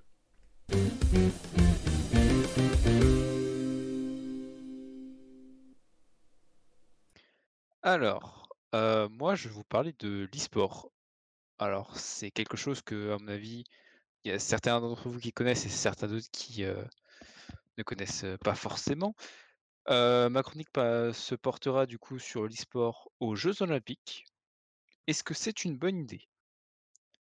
Alors, les Jeux Olympiques, je pense que j'ai pas besoin de présenter, la, majorité d'entre vous connaissent. Mais tout d'abord, je vais déjà vous faire une petite, définition de qu'est-ce que l'e-sport? Parce que le souci de l'e-sport, c'est que euh, il n'existe pas une seule définition de son terme, ni même une seule orthographe.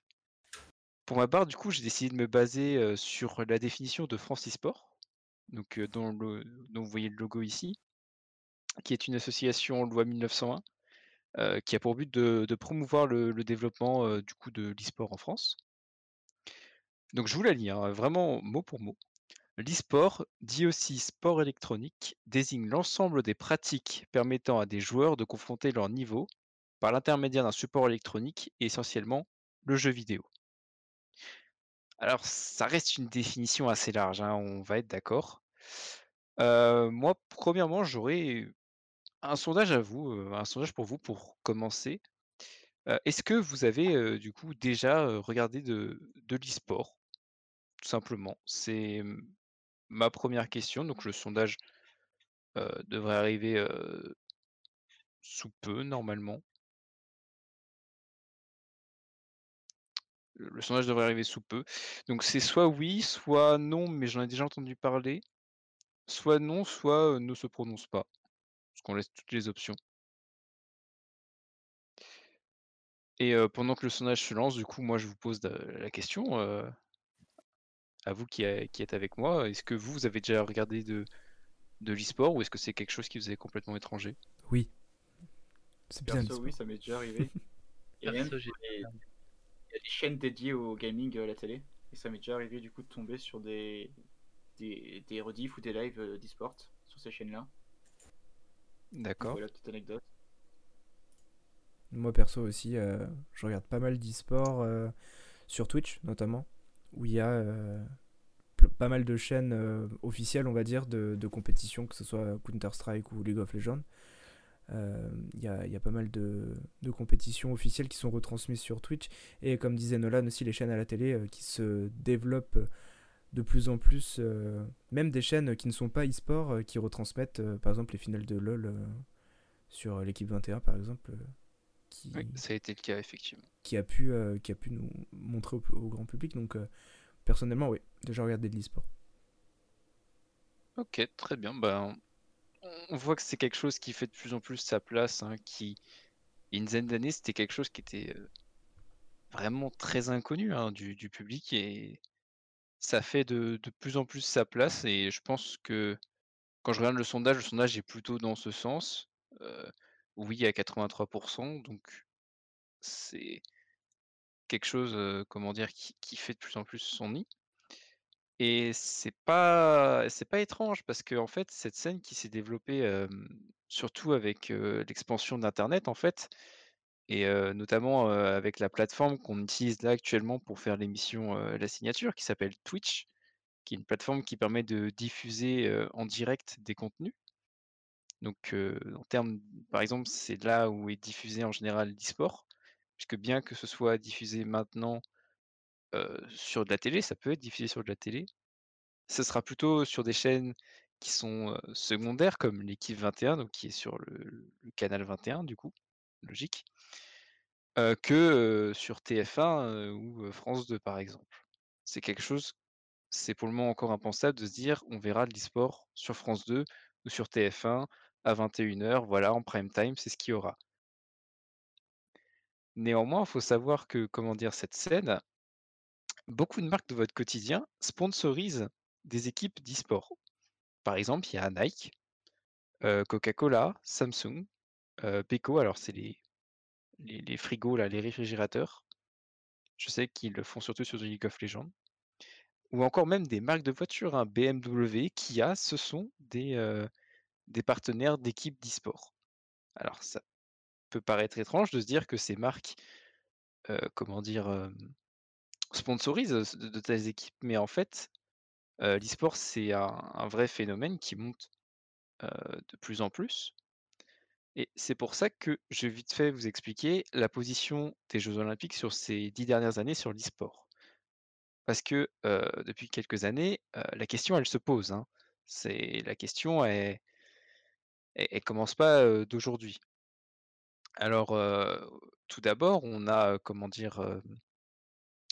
On a dans les émergences des années 2000, heu, des circuits professionnels suite à des jeux vidéo. Donc là, je pense, notamment à CS:GO, qui est un Counter Strike Global Offensive, qui est un jeu tactique de 5 contre 5, où le but, c'est de prendre le contrôle d'un site. Alors, c'est un peu plus compliqué que ça, mais pour faire simple, il faut prendre le but d'un site avec des armes. Soit vous prenez le contrôle du site, heu, soit il faut que vous tuez chacun des, des membres, de l'équipe adverse pour gagner, la partie. On va résumer rapidement. C'est beaucoup plus complexe que ça, mais on n'a pas le temps d'aborder qu'est-ce que CS:GO ici. Euh, que ce soit aussi sur d'autres jeux. Dès 2013, il y a France Info qui sort un article sur l'e-sport et qui titrait même L'e-sport est-il le sport de demain? Donc on, se rend bien compte qu'à ce moment-là, c'est quelque chose qui est très méconnu du grand public, c'est quelque chose qu'on ne connaît pas. Même le nom est... hum, On ne sait pas trop ce que c'est. On pourrait aussi citer Rob Pardo, donc d'une entreprise qui s'appelle Blizzard, qui crée des jeux vidéo, qui en 2014 signait une interview qui demandait l'entrée de l'e-sport au JO. Donc avec Twitch, comme je vous ai expliqué, ça a monté de plus en plus, l'intérêt qui grandit, jusqu'à arriver aux Jeux asiatiques de 2019, à comment dire, en Corée du Sud, vous savez le nom en anglais, en Corée du Sud, où à ces Jeux olympiques, on a pu avoir une première compétition de StarCraft 2, donc qui est un jeu tactique, encore une fois. Alors, je vous expliquerai pas forcément quel est, comment dire, je vous expliquerai pas forcément comment dire quel est le but de ces jeux, puisque le but est plutôt de savoir est-ce que l'e-sport aux Jeux Olympiques est une bonne idée? Là, je vous cite juste des noms de jeux qui existent et auxquels les gens jouent. Et comment dire, dans ces jeux asiatiques, du coup, on s'est rendu compte que l'e-sport potentiellement pouvait être s'accrocher aux, Jeux Olympiques dû au fait que les joueurs en fait étaient considérés presque comme des athlètes. Dans certains pays, ils le sont, dans certains d'autres, ils ne le sont pas, ça dépend de la législation. Et donc, du coup, on en arrive aujourd'hui, à, à 2021. On en arrive aux, fameux Jeux Olympiques de Tokyo, où la question se, se repose, du coup, encore une fois. euh, Faut-il intégrer, euh, comment dire, euh, l'e- l'e-sport aux Jeux Olympiques? Eh bien, pour apporter un début de réponse, à partir de cette année, effectivement, il y a un nouvel événement qui s'appelle l'Olympic Virtual Series, dont vous voyez normalement le, logo s'afficher. Euh, L'Olympic Virtual Series qui va prendre place du 13 mai, donc comme vous voyez, c'est dans une semaine très exactement, du 13 mai au euh, 23 juin. Donc ce sera une série de 5 jeux de... euh, Enfin, ce sera des épreuves euh, sur 5 jeux de simulation différents, euh, dont euh, Zwift, qui est pour le cyclisme, Virtual Regatta, qui à mon avis parleront à tous ceux qui font la route du Rhum, pour ce qui est la voile, ou encore euh, Gran Turismo, qui est un jeu de course automobile. Alors, je vais vous montrer d'ailleurs une petite image d'illustration de ce qu'est Zwift. En fait, littéralement, c'est un vélo qui est connecté à un jeu et en fonction de ce qui se passe dans le jeu, par exemple, il y a, comment dire, le, je crois qu'il y a le col de l'Alpe d'Huez qui est modélisé dans le jeu. Et ben quand vous allez passer dans des grosses montées, ça va être plus dur de pédaler. C'est bah, un jeu de simulation en fait, exactement. Comme vous seriez en train de monter, comment dire, l'Alpe d'Huez en vrai, mais de chez vous. Donc ça, ce sont pour les jeux de simulation. Donc ce sont des jeux qui se rapprochent quand même pas mal de, de- la réalité, entre guillemets, puisque dans un jeu de, simulation de cyclisme, comment dire, ça reste une personne qui fait du vélo au fond. Alors, qu'en est-il sur les autres jeux vidéo, ceux pas de simulation, les jeux autres en fait? Eh ben, il y avait une édition qui était prévue pour ça, comment dire, en 2020. Mais avec le report, on n'en avait eu aucune nouvelle. Et hier, l'équipe a sorti un article hier dans la nuit indiquant que euh, un tournoi e-sport nommé, comment Intel World Open, Intel World Open, donc sur deux jeux, celui de, gauche s'appelle Street Fighter, c'est un jeu de, baston, hein, comme on dit, mais je dirais plutôt que c'est un jeu de lutte en fait, où le but est de rendre KO son adversaire. Et le deuxième jeu, qui est un jeu qui, à mon avis, est un peu plus... Ah, je n'en ai pas malheureusement d'illustration. Euh, le deuxième jeu, comment dire, s'appelle Rocket League, qui, à mon avis, est un jeu qui, que vous avez peut-être déjà vu, vu, notamment peut-être à la télé, c'est possible. C'est un jeu dans lequel en fait vous contrôlez une voiture radio-commandée euh, miniature en fait, et c'est littéralement du football avec ces voitures. C'est-à-dire que vous contrôlez votre voiture, il y a un ballon, et vous devez rentrer le ballon dans des cages, mais avec une voiture en fait. Ce qui peut donner à des situations assez incroyables et des situations assez marrantes. Malheureusement, en fait, je vous ai cité deux événements, mais ces deux événements ne sont pas reliés aux, Jeux Olympiques. Ce sont des tournois qui sont partenaires, mais ce ne sont pas des épreuves dans lesquelles vous allez avoir une médaille d'or, une médaille d'argent, une médaille de bronze. Non, ce sont, c'est plus un peu, comment dire, de la figuration. Voilà, on dit, on profite du contexte des Jeux Olympiques, mais ce ne sont pas réellement, liés directement aux Jeux Olympiques. Il y aura une remise des prix, mais ce- c'est quelque chose d'annexe. Alors du coup, avec tout ça, parce que là on est en, en 2021, il y a les prochains Jeux Olympiques qui seront en 2024, à Paris notamment, chez nous. La question est qu'est-ce qu'on peut penser pour le futur? Est-ce qu'on peut voir une vraie compétition e-sport? Intégrer les JO en 2024 Eh ben, pas vraiment. En réalité, le CIO, donc qui l'organisme qui gère les Jeux Olympiques, dont on entend souvent parler, a déclaré que intégrer l'e-sport aux jeux vidéo était prématuré selon lui. Par ailleurs, il y a d'autres soucis. Les valeurs olympiques, notamment, qui, incluent le respect, et le respect et, des valeurs, comment dire, de partage, ça est compliqué à mettre en œuvre avec un jeu, par exemple, comme Counter-Strike, comme je vous disais, où c'est un jeu où littéralement des terroristes des antiterroristes se battent avec des répliques d'armes que, vous pouvez connaître, telles que l'AK-47 euh, dans le jeu, en fait. Ça, comment dire, les deux univers ne collent pas vraiment. Donc ce genre de jeu va difficilement pouvoir trouver sa place aux Jeux Olympiques. D'un autre côté, l'entrée de, de l'e-sport aux Jeux Olympiques n'est pas forcément bien vue de tous. Je reprends l'exemple de l'équipe qui consacre depuis comment dire, quelques années une partie de son site à l'e-sport, notamment grâce au travers de, très bons articles de Paul Arrivé. C'est un journaliste du coup qui se consacre vraiment à ce domaine particulier. Et quand on va dans la page de commentaires, on se rend compte que c'est très souvent clivant.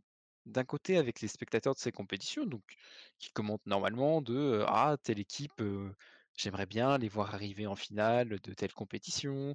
Ah telle équipe, c'est dommage, je les trouve pas en forme, etc. Et de l'autre côté, il y a ces détracteurs qui jugent que l'e-sport. Alors là, c'est une citation que je vous sors. Elle est forcément, c'est la pire, c'est une des, pires, des pires, des pires commentaires que j'ai pu trouver. Mais je cite, euh, jugeant que les joueurs sont des pseudo-athlètes décérébrés.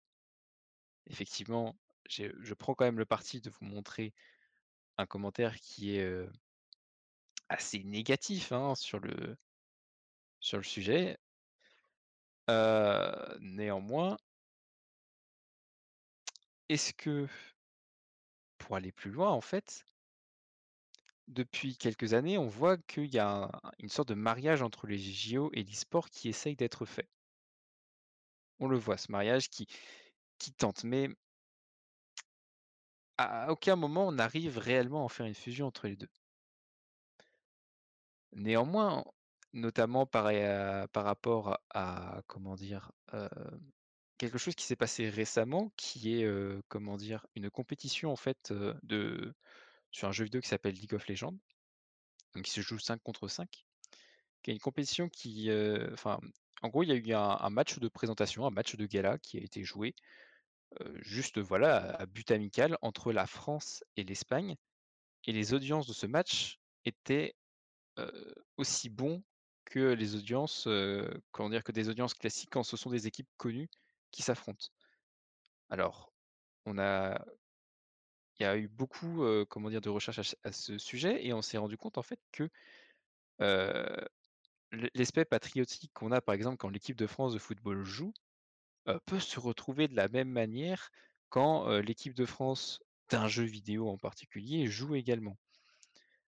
Donc, au final, si on ne peut pas marier l'e-sport aux jeux vidéo, est-ce qu'on peut pas créer une compétition, comment dire, spéciale qui ferait s'affronter les pays entre eux? Parce que les jeux vidéo, les, Jeux olympiques sont une chose, les jeux vidéo peuvent en être une autre. Moi, c'est la dernière question que du coup je vous pose à vous autres et au chat. De votre côté, est-ce que vous, vous verriez des compétitions de- de jeux vidéo entre les entre pays en fait, des rencontres entre pays? Qu'est-ce que vous en pensez? Euh, C'est totalement faisable. Honnêtement, euh, c'est- Et j'espère bah, que c'est ce qui va se passer. bah, ça, à mon avis, à mon sens, ça va arriver. Avec la démocratisation de... des jeux vidéo, notamment de, de LoL, euh, c'est un peu comme la, démocratie... comme la démocratisation du foot. C'est-à-dire qu'on va avoir des équipes qui vont se former, euh, des clubs qui vont se créer, et au final, peut-être même avoir des championnats, euh, des championnats euh, nationaux et internationaux. Mais ça, Ça c'est- déjà, ça enfin, il y a existe déjà, déjà, des clubs, des, euh, déjà des- des professionnels dans le milieu. tout à fait. Des gens qui Oui, Bien sûr. mais là, c'est, mais là, ce sont des équipes privées. C'est pas des, c'est pas des pays. Non, non, mais quand tu parlais, euh, quand, quand tu parlais de championnats nationaux, euh, il y a déjà le championnat de France de League of Legends qui existe, le championnat de France Oui, de. Counter- Counter-Strike Global Offensive, K-Corp championne. Euh, par exemple, il y a déjà les championnats d'Europe qui existent aussi. Euh, Enfin, c'est ça, cette partie-là existe, et je pense que que Nathan veut dire aussi, c'est la partie, on va dire, supérieure de, bon, on a nos championnats de France, on a nos championnats, euh, il y a le championnat d'Allemagne, le championnat d'Angleterre et tout, euh, il y a les Coupes d'Europe euh, pour les clubs, mais est-ce qu'on ferait pas des affrontements entre pays comme ça existe avec les matchs amicaux de foot, etc. Et moi, je Oui. pense que c'est la prochaine étape de l'e-sport pour le démocratiser et, comme Nathan disait aussi, la, la partie vraiment euh, qui fédère avec euh, le patriotisme de, euh, bah voilà, il y a mon équipe nationale qui joue. ça, comme quand, je prends un exemple tout bête qui est arrivé récemment, mais la, la K-Corp qui est en finale de la- du championnat d'Europe face à une équipe allemande, il me semble. Et ben, euh, t'as- il y avait tous les c'est- Fran- c'était des Anglais. des Anglais, pardon. C'était les Anglais, ouais, c'était BT, c'était des Anglais. Ok, je pensais que c'est. Excusez-moi. Euh, et ben, il y avait tous les Français qui étaient derrière, même les Français qui étaient pour euh, Vitality ou qui étaient pour euh, Solari, qui sont des équipes, euh, d'autres équipes françaises, et ben, étaient derrière la K-Corp parce que voilà, c'est une équipe française qui représente la France avec des joueurs français. Et je pense que ça va le, le faire comme quand l'équipe de France joue, on a beau être pour, au foot pour Paris, Marseille, Lyon, euh, et ben quand l'équipe de France joue, euh, on est pour l'équipe de France, peu importe les joueurs euh, qui sont à l'intérieur. Donc, mais par contre, de mon point de vue, ce, que ce dont tu as parlé avec les Virtual Series Games, Mhm. de rallier un peu au JO, moi je trouve que c'est ça désavantage justement le. Ça va à l'encontre de l'e-sport parce que ce ne sont que des jeux de simulation et pour moi, si l'e-sport veut rentrer euh, au JO, il faut qu'il rentre avec les jeux sur lesquels on peut faire de l'e-sport et pas sur Zwift ou sur, euh, sur du. Anecdote. De quoi, Nolan? J'ai pas entendu ce que t'as dit. Petite anecdote, mon, mon père est déjà allé au 24 heures du Mans. Ouais. Il me semble, il y a 12 ans. Et euh, là-bas, l'e-sport est déjà installé. C'est-à-dire qu'en même temps que le 24 heures du Mans se déroule, il y a des gens qui sont sur leur, avec leur euh, simulation, leur, euh, leur volant, leur, euh, tout ce qui- tout ce qu'il faut, en train de faire ex- exactement les 24 heures du Mans de façon virtuelle.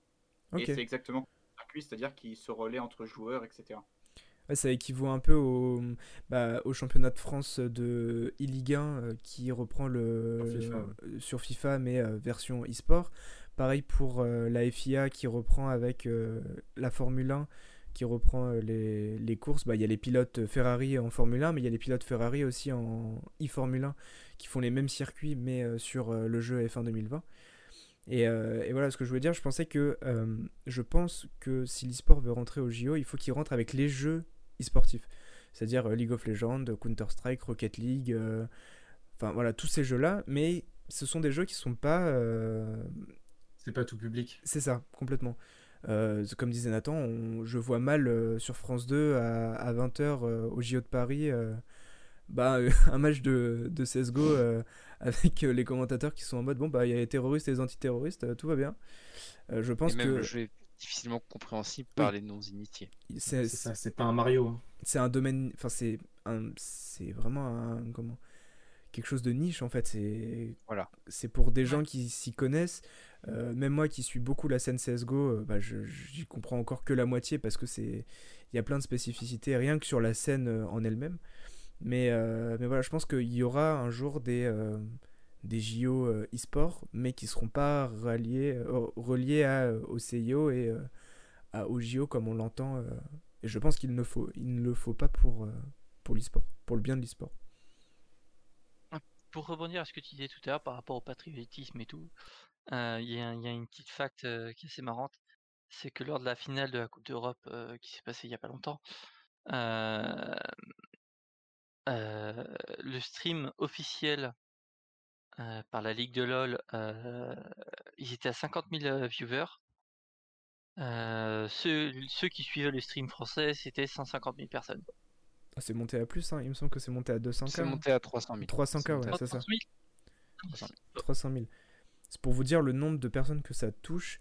Et, euh, et comment. euh, j'ai écouté plusieurs podcasts il n'y a pas très longtemps. Des gens qui ne- n'y comprennent rien à LoL, comme moi. hein. Vraiment, LoL, je n'y comprends rien. J'y ai déjà joué, mais j'y comprends rien du tout. Euh, et ben, j'étais euh, j'étais vraiment euh, passionné par la chose. Qui. euh, voilà, l'engouement, rien que des commentateurs qui sont à fond dedans. Euh, sachant que, bon, là, exceptionnellement, dans cette finale, euh, il y avait euh, une équipe créée par des streamers qu'on connaît. Donc. il y a encore plus, enfin des streamers connus, donc il y a encore plus d'engouement. Mais, mais c'est sûr que euh, eh ben, dès qu'on a une communauté derrière et une communauté française, d'autant plus sur ces jeux-là, euh, eh ben, ça apporte du monde. Et, et je pense que si cette LAN avait été, enfin si ce tournoi avait été fait en dans la vraie vie, sur une, dans une vraie salle et tout, eh ben les, les gradins seraient pleins euh, comme, euh, comme à chaque rencontre en fait.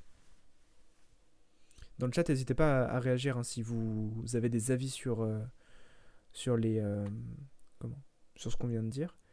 Euh, on va vous faire un petit sondage sur sur ça. Est-ce que pour vous l'e-sport doit-il être aux Jeux Olympiques?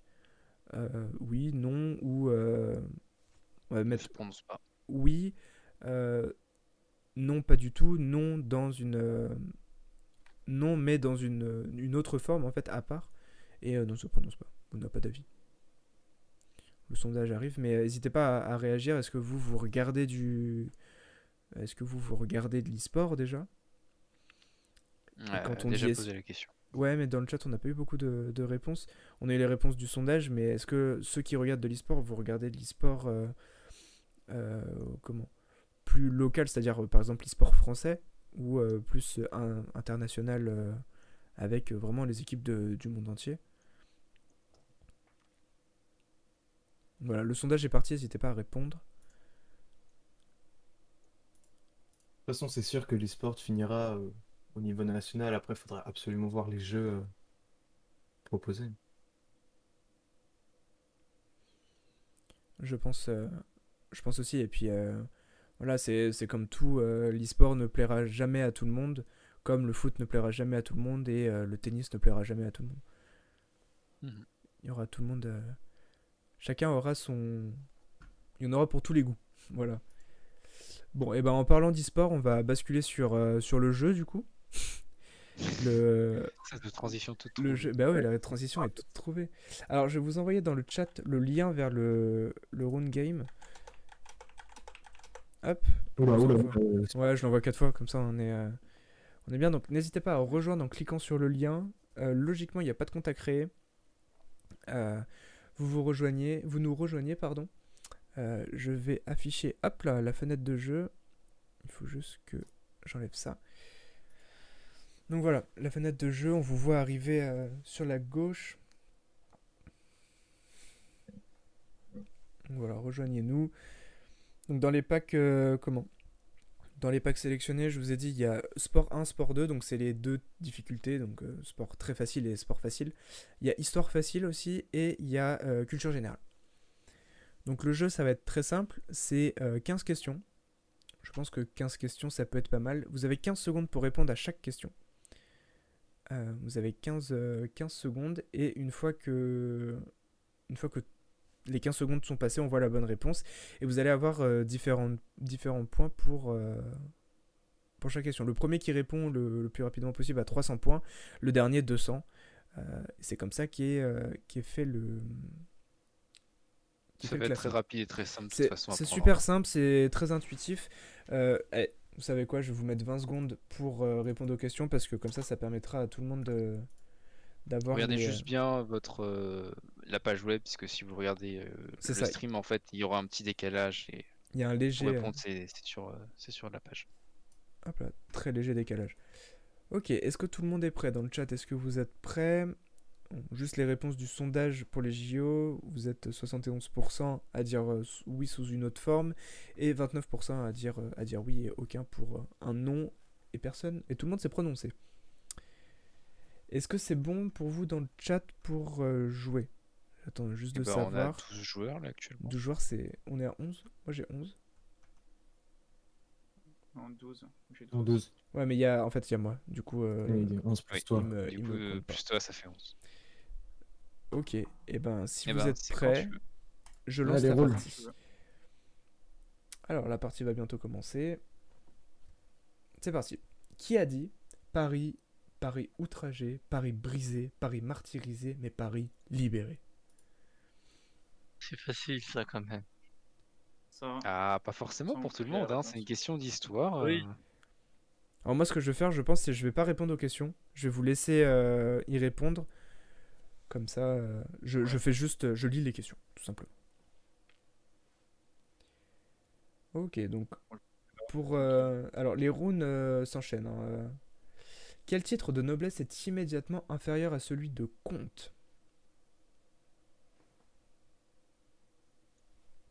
Fait, je vais tester quand même. euh. pour voir si ça marche. Ouais, je... non mais je tente les questions. Je vais me ridiculiser, mais euh, j'essaye. Alors, c'est des questions vraiment. euh, C'est c'est question culture générale là. hein.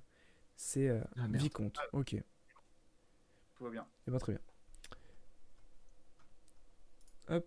Alors petit point. euh, on a Gloril qui a été le premier à répondre, premier ou la première à répondre euh, premier euh, sur les deux premières questions, donc qui est à 600 points. Ensuite on a Naga euh, qui a répondu euh, rapidement à la deuxième question et euh, Nolan. Nolan top 3. Nolan le boss. Je veux dire maintenant. hein. Allez, je relance. culture générale. Alors, prochaine question culture G. Quel titre donnait-on à Simon Bolivar, général et homme d'État vénézuélien? Eh bah, bon courage. Alors là, c'est une bonne question. En vrai, c'est des questions qui ne sont pas simples, hein, sur le coup. Alors, c'est culture générale confirmée. Hein, clairement. Donc, c'est des. C'est vrai que c'est un thème pas simple. Et bah, c'est Libertador, et je suis juste le boss en fait. Non, t'as de la chatte. Oui, En fait, complètement. Simon, Simon Bolivar est un, est un grand acteur de la de l'indépendance euh, des États sud-américains. D'accord, ok. C'est pour ça qu'on l'appelle Libertador. Du coup, bah, Fodero, t'as été le premier à, à répondre, le plus rapide. Surprise en 2 et euh, Komodo en 3. Et du coup, Gloril est rejoint par Abby en première, place et euh, Fodero est troisième. Nolan qui fait une petite chute à la huitième place. la dégringolada, mais euh, une réponse peut vous faire descendre, mais une bonne, comment? Une bonne réponse peut vous faire remonter très très haut. Prochaine question, sport en difficulté 2. Je sais pas à quoi ça correspond.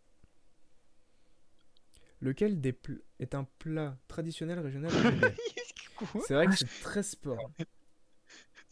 C'est ouais. J'ai l'impression qu'on est tombé sur une question un peu sport, là. J'ai l'impression qu'il y a eu un petit souci et qu'on n'est pas tombé sur une question sport. Surtout que le couscous c'est très anglais. Bah évidemment, c'est qu'il fallait répondre. Ah là là, j'aurais une mauvaise réponse. C'est ouais. J'avais pas C'est du pour les le sport, c'est la bouffe? Ah bah ça culture générale confirme ça allez vite. hein. En France en 2019, jusqu'à quel âge pouvait-on effectuer un don du sang total? Je, je l'ai, je pense. J'en ai aucune idée. J'ai fait mon premier don du sang cette année donc euh, aucune idée. Pif, total. Je sais que c'est 18 le minimum, mais Ouais, il faut être minimum majeur. Mais... et avoir du sang qui coule dans vos veines. Ah, 70, j'avais 70 ans. entendu, Eh ben, j'ai entendu euh, des histoires de papy. Toute sa période, enfin, à chaque fois qu'il donnait, enfin, il a donné, je crois, c'est 3-4 dons du sang par an, et jusqu'à ses so- 70 ans. Ah ouais. Ouais, c'est ce que j'avais entendu parler, ouais, une histoire comme ça. Euh, tous les ans. pensais que t'avais 50 ans, euh, perso. Ouais, bah Gloril, euh, vraiment euh, très très fort. Top tier. Ah, je suis pas surpris. a, comment? Qui a répondu, euh, bah, qui a répondu bon à toutes les questions pour l'instant. Non, Non. sauf à une. Non, une? On est à combien? Ah oui, on est à euh, 5, Liberté. pardon. Excusez-moi, je pensais qu'on était à 4. Nolan qui répond euh, en deuxième et euh, Nathan en troisième. Donc euh, Gloril qui repasse devant Abby et Komodo qui se greffe sur le top 3. Prochaine question, euh, culture G confirmée. Je suis déçu, la seule question de sport, c'était même pas du sport. Euh, quelle somme les Rockets sont-ils proposés à Jeremy Lin pour son contrat de 3 ans en NBA 15 millions, Ah, 25 millions, 20 millions ou 5 millions? J'ai l'impression que les questions de culture G, c'est des questions de sport. euh, Bah, c'est- Non, bah c'est culture générale, du coup il y a de tout quoi. c'est vrai. La réponse était 25 millions, un contrat euh, assez fou quoi, euh, digne de la Super League. Nathan, euh, 3,79. euh.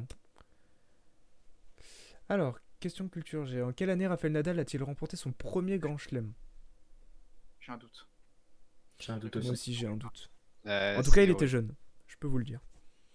Il était jeune. Ouais, il était jeune. Je crois qu'il avait 17 ans. Ah, 17 ans? Putain, Ouais, je je pensais crois. pas que c'était. Enfin, Il 16 alors, ou 17. 17. Plus vieux que ça, Ouais, hein. 2005. Ah, il, me, s- 2005. il me semble que c'était euh, Roland Garros son premier. Ou Ouais. c'était un. Ah bon, vous êtes que deux à avoir répondu bon, GG à vous. Ah, j'ai pas eu le temps. De quel pays Nordom Sihanouk, décédé en- à 82 ans en 2012, était-il l'ancien roi? Ça, c'est belge, non? J'en sais rien. Honnêtement, honnêtement, vu les réponses, c'est facile. Moi, Je sais pas, moi j'ai mis Cambodge. Ouais, ça- attention, ça le karma qui peut frapper à tout moment. Alors, parce que tu n'as ok. pas, de, tu n'as pas de roi anglais qui est mort en 2012. Parce que, t'as Parce que la reine d'Angleterre est toujours vivante, hein, euh, elle est toujours là de la partie. elle est depuis les années 50. Ah, Maxime 2 qui a répondu euh, bon et Gloril le troisième et Fodero premier. Donc, Gloril euh, toujours en tête, hein, loin devant. Komodo qui monte sur la deuxième place et Nathan qui enchaîne sur la troisième. Sport euh, pour la prochaine question et ça sera quel plat est le couscous? Couscous. Quel sportif argentin est surnommé la Pulga La Pulga Dylan c'est pour toi. Dylan j'espère que t'as répondu. Dylan c'est pour toi. Attention Dylan c'est ta réponse. La Pulga. C'est à cause de lui que je le sais en plus. hein. C'est parce que vous forcez tellement dessus que je le sais. En même temps, c'est le meilleur joueur de l'histoire, donc bon.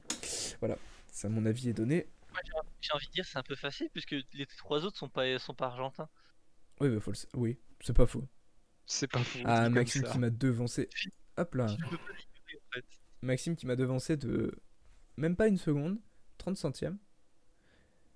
Bah, Nathan qui passe euh, troisième et Nathan qui dépasse Komodo et qui passe deuxième. Nathan l'a remonté là. Je vais chercher Gloril. J'arrive. Glory, attention à toi. Regarde ton rétro. Culture générale. Comment appelle-t-on un jeune mouton mâle âgé de moins d'un an? Un bouc, un agneau, un bélier ou une biquette? Ouais, c'est facile. Je sais pas, moi j'ai mis un petit agneau. Un bébé mouton. Il fallait forcément que ça se fasse sur le mouton.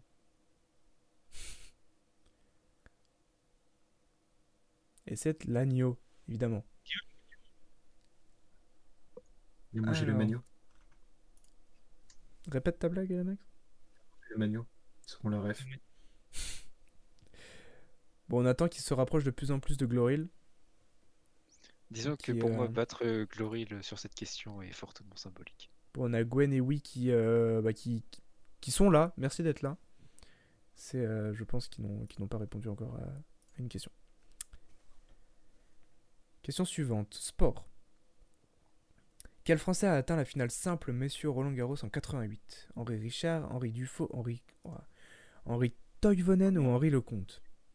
Euh, Il y en a qu'un seul qui existe en tennisman français. Ouais, c'est- Là, ceux qui répondent faux. Ah, je pense que je ferai partie de ces gens. Je pense que je suis parti aussi. Non. Ah bah. Ah non Mais non, quand même. Vous avez déjà connu un. Henri Toivonen Vraiment? Moi, je Ah, connais qu'un pas seul de Toivonen, il jouait à, Lan- à- à Toulouse. hein, euh, Et il... était au foot. Je suis pas sûr de Toulouse, mais il joue au foot. Déjà, il s'appelait pas Henri Toivonen. Non, il s'appelait pas Henri, mais il s'appelait Toivonen. Euh, du coup, qui n'a pas, qui n'a pas répondu bon? Naga, qui a mis. Henri Dufaux. Et ben Naga, je te conseille d'aller voir euh, des highlights euh, de l'époque et d'aller voir qui est Henri Lecomte. Et tu verras que je pense que tu connais sa tête. Histoire, pour la prochaine question. Alors, Quel chapeau de la Grèce antique était populaire dans l'Empire ottoman? Bonnet de Père Noël, casquette baseball, fez ou sombrero? Moi, Je vais mettre le seul que je connais pas. Oui, c'est ce que j'allais dire aussi. Je pense que ça va être le choix Euh, de je pense que vraiment l'Empire ottoman, ils étaient grands fans de baseball. Ça tapait des, ça tapait des gros matchs. Et c'était le fez. Alors le chapeau attendez. Ah, ok.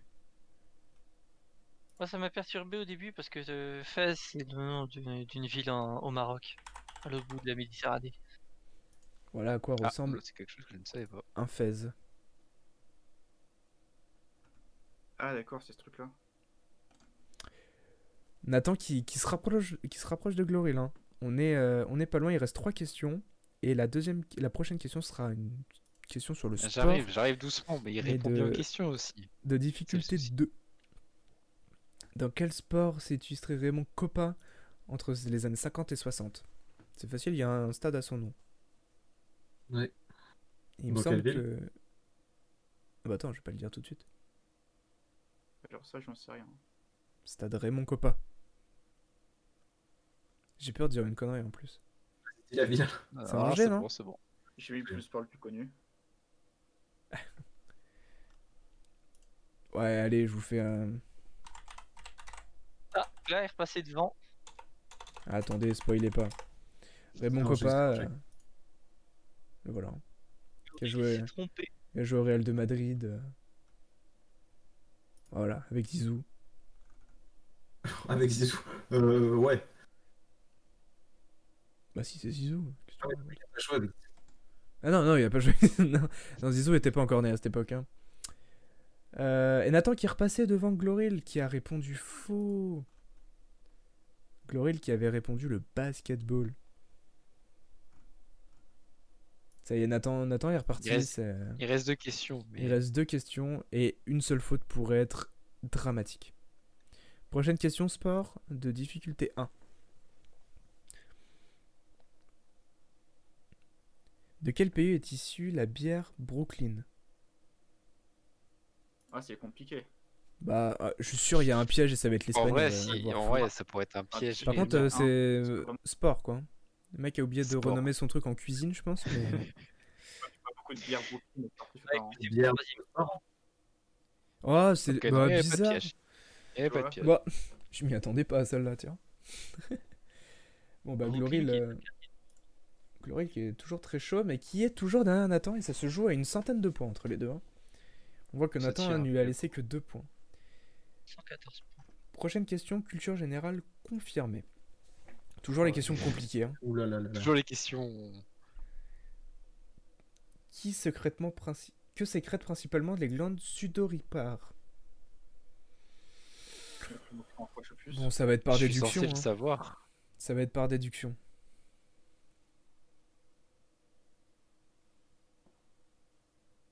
Je pense que. Bah, ouais. D'accord, ok, donc c'était juste. euh, ok. Avec la sudation, le sudo. Moi, c'est Eh comme ben, ça je que crois ça que m'est j'ai venu. craqué malheureusement. Oh non Ah oui Oh non, le craquage. Ah. Ah bah, la partie est finie en fait. Vraiment, t'as craqué sur le dernier quoi. Et J'ai on a une craqué sur la remontée dernière. exceptionnelle de Maxime qui passe de, du fin fond du classement à la deuxième place. C'est cinquième. Euh, et bah bien joué à tous. Donc le classement, Gloril qui euh, n'a pas craqué et qui a euh, Il est trop fort. Ça, il y a, il y a Il rien est à très ouais, faire. très très fort. Maxime qui a fait une remontée, on l'a pas vu de la partie et dernière question, hop, deuxième. On a Komodo qui a été qui a été euh, comment? Qui a été constant euh, tout le long du euh, tout le long du, du questionnaire et Nathan qui s'est effondré à la fin de C'est le Paris Saint-Germain en Champions League. que l'OM en poule. Alors euh, et ça fait mal. En cinquième, t'as tout capté. Bien joué. Et en sixième, moi. En septième, Abby. En 8ème, Fodero. En 9ème, Nolan. Nolan qui était là au début de la game. Qui a... T'as du choke sur une ou deux questions et. L'endurance, tu n'as pas assez d'endurance, tu vois, travaille ça. voilà quoi. Euh, surprise en 10ème position. Naga en 11ème. Oui en 12ème. Et Owe en 13ème. Et Gwen qui, n'a- je pense, n'a pas répondu à. Qui n'a répondu à aucune question. forcément jouer. Et bah c'était bien cool. Euh, J'ai euh, comment? Je, je pense qu'on s'en refera euh, à la fin des émissions ce type de jeu en choisissant des thèmes en fonction de ce qu'on a pu voir. Hop, on va repasser ici. Action vérité. bon bah c'est ça va être ici que s'achève l'émission. Merci à tous d'avoir d'avoir été là. Merci les gars d'avoir participé, d'avoir fait vos toutes vos chroniques euh, qui étaient plus intéressantes euh, les unes que les autres. Euh, Bah, merci de l'invitation. Pour l'instant, on n'a pas de Merci. deuxième date précise. Peut-être dans 15 jours, peut-être dans un mois, on verra. Euh, parce que ça prend du temps à préparer, ça prend... euh, Voilà, mais en tout cas, vous avez été au rendez-vous. Euh, C'était vraiment top. Euh, merci, vous bien... avez été- Ouais, vous avez été nombreux. Je ne paierai pas de licence euh, WinRAR. Let's go. Et, J'aurais euh, dû dire 30, euh, mais dans 30 on les a dépassés aussi. Ouais, on les avait dépassés. et Nathan ne fournira pas... euh, C'était combien 200 que tu voulais? Non, 100, 2, 20 Je sais plus. C'était 20, je crois. Mais non, euh, j'avais dit, j'avais dit 2000 pour 10. 2000, ouais. 2000 pour 10. Mais euh, Et, euh, et du coup, voilà, bah, merci tout le monde. Euh, vous pourrez retrouver euh, cette émission, sauf le début, parce que j'ai oublié de lancer le rec, mais euh, cette, f- tout- toute, bon, allez, 99% de l'émission en replay, euh, je pense, sur la chaîne YouTube et sur, euh, en podcast, surtout. Sur Donc, Twitch, euh, t'as moyen de récupérer. Ouais, ouais, ouais. Ouais. C'est juste avec la compression. Twitch, je sais pas si ça va être euh, top. Mais. J'ai euh, déjà fait. Ok, bon, on récupérera, donc euh, il y aura toute la rediff. Euh, et ben merci beaucoup à, à tous d'être passés, merci d'avoir parlé sur le chat, parce que sans le chat, l'émission euh, serait euh, moins... Euh, plus ennuyeuse, et euh, bah, y on aurait de l'interaction K5, et c'est pas ça qu'on cherche, on cherche vraiment l'interaction avec tout le monde. Euh, voilà, et 22h, 23h20, euh, vous êtes encore 26, euh, c'est top. Merci à tous ceux qui ont follow aussi. Je vais juste vous citer Gloril, merci pour ton follow. Carlo, merci pour ton sub, 5 mois d'affilée, le boss. Vonguru TV pour ton follow. Nolé Plus Fort pour ton follow. Et Torcara pour ton follow aussi. Voilà, merci tout le monde. Euh, et ben, je vous donne, moi, personnellement, rendez-vous dimanche soir pour euh, une, petite, euh, une petite chasse au trésor sur le serveur Java bien. Et, et puis après, n'hésitez pas à rejoindre le Discord aussi. Vous aurez toutes les infos sur toutes les annonces, etc. Donc point d'exclamation Discord dans le chat. N'hésitez pas à nous à suivre la signature sur Twitter, sur TikTok. Et puis voilà. Est-ce que j'ai oublié quelque chose en termes de réseaux sociaux? Vous pouvez nous suivre chacun sur nos réseaux sociaux euh, qu'on pourrait donner sur, sur le Discord si vous le, si vous le souhaitez. oui, on- Mais, euh, mais voilà. le plus important c'est la signature. C'est ça, tout à fait. Euh, merci à, euh, aux Black Waves aussi pour euh, leur, euh, leur musique euh, que vous avez pu entendre en intro, de, en intro du stream pendant l'écran d'attente et sur les transitions, etc. Tous- tous les sons viennent de eux, donc euh, petit groupe de, de rock, donc n'hésitez pas à aller les voir euh, avec le point d'exclamation musique dans le chat. Voilà, n'hésitez pas à aller les, les voir et leur euh, faire écouter, enfin écouter ce qu'ils font sur, sur Spotify. euh, C'est vraiment du très bon son et c'est vraiment cool. Euh, merci à Eileen pour les overlays, euh, tout ce qui est euh, logo, etc. Euh, merci vous les gars pour euh, vos chroniques, pour le Merci temps passé à. À faire ça. Et puis bah rendez-vous, euh, allez, on se dit dans 15 jours et si c'est pas dans 15 jours, euh, ça sera plus tard. Ça marche.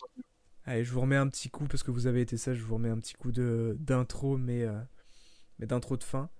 Et puis, euh, et puis voilà. On appelle ça une outro du coup. hein. La Ouais. fameuse outro du coup. Mais, c'est, la- mais c'est la même que l'intro. euh, l'intro, du coup, euh, c'est l'intro de, du début, mais de la fin.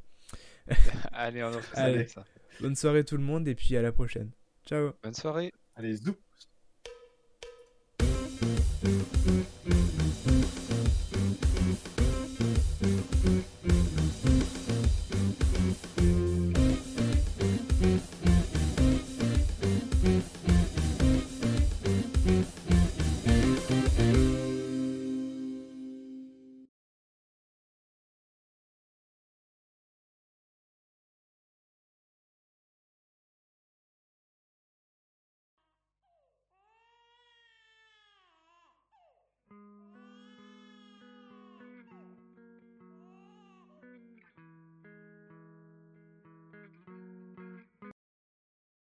Skyscraper. I'm thinking about last night.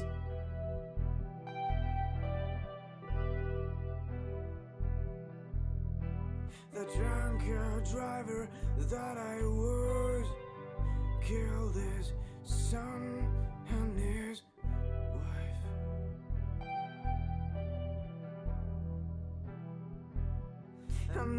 there's nothing I can do without thinking of you. So I will kill myself to join you.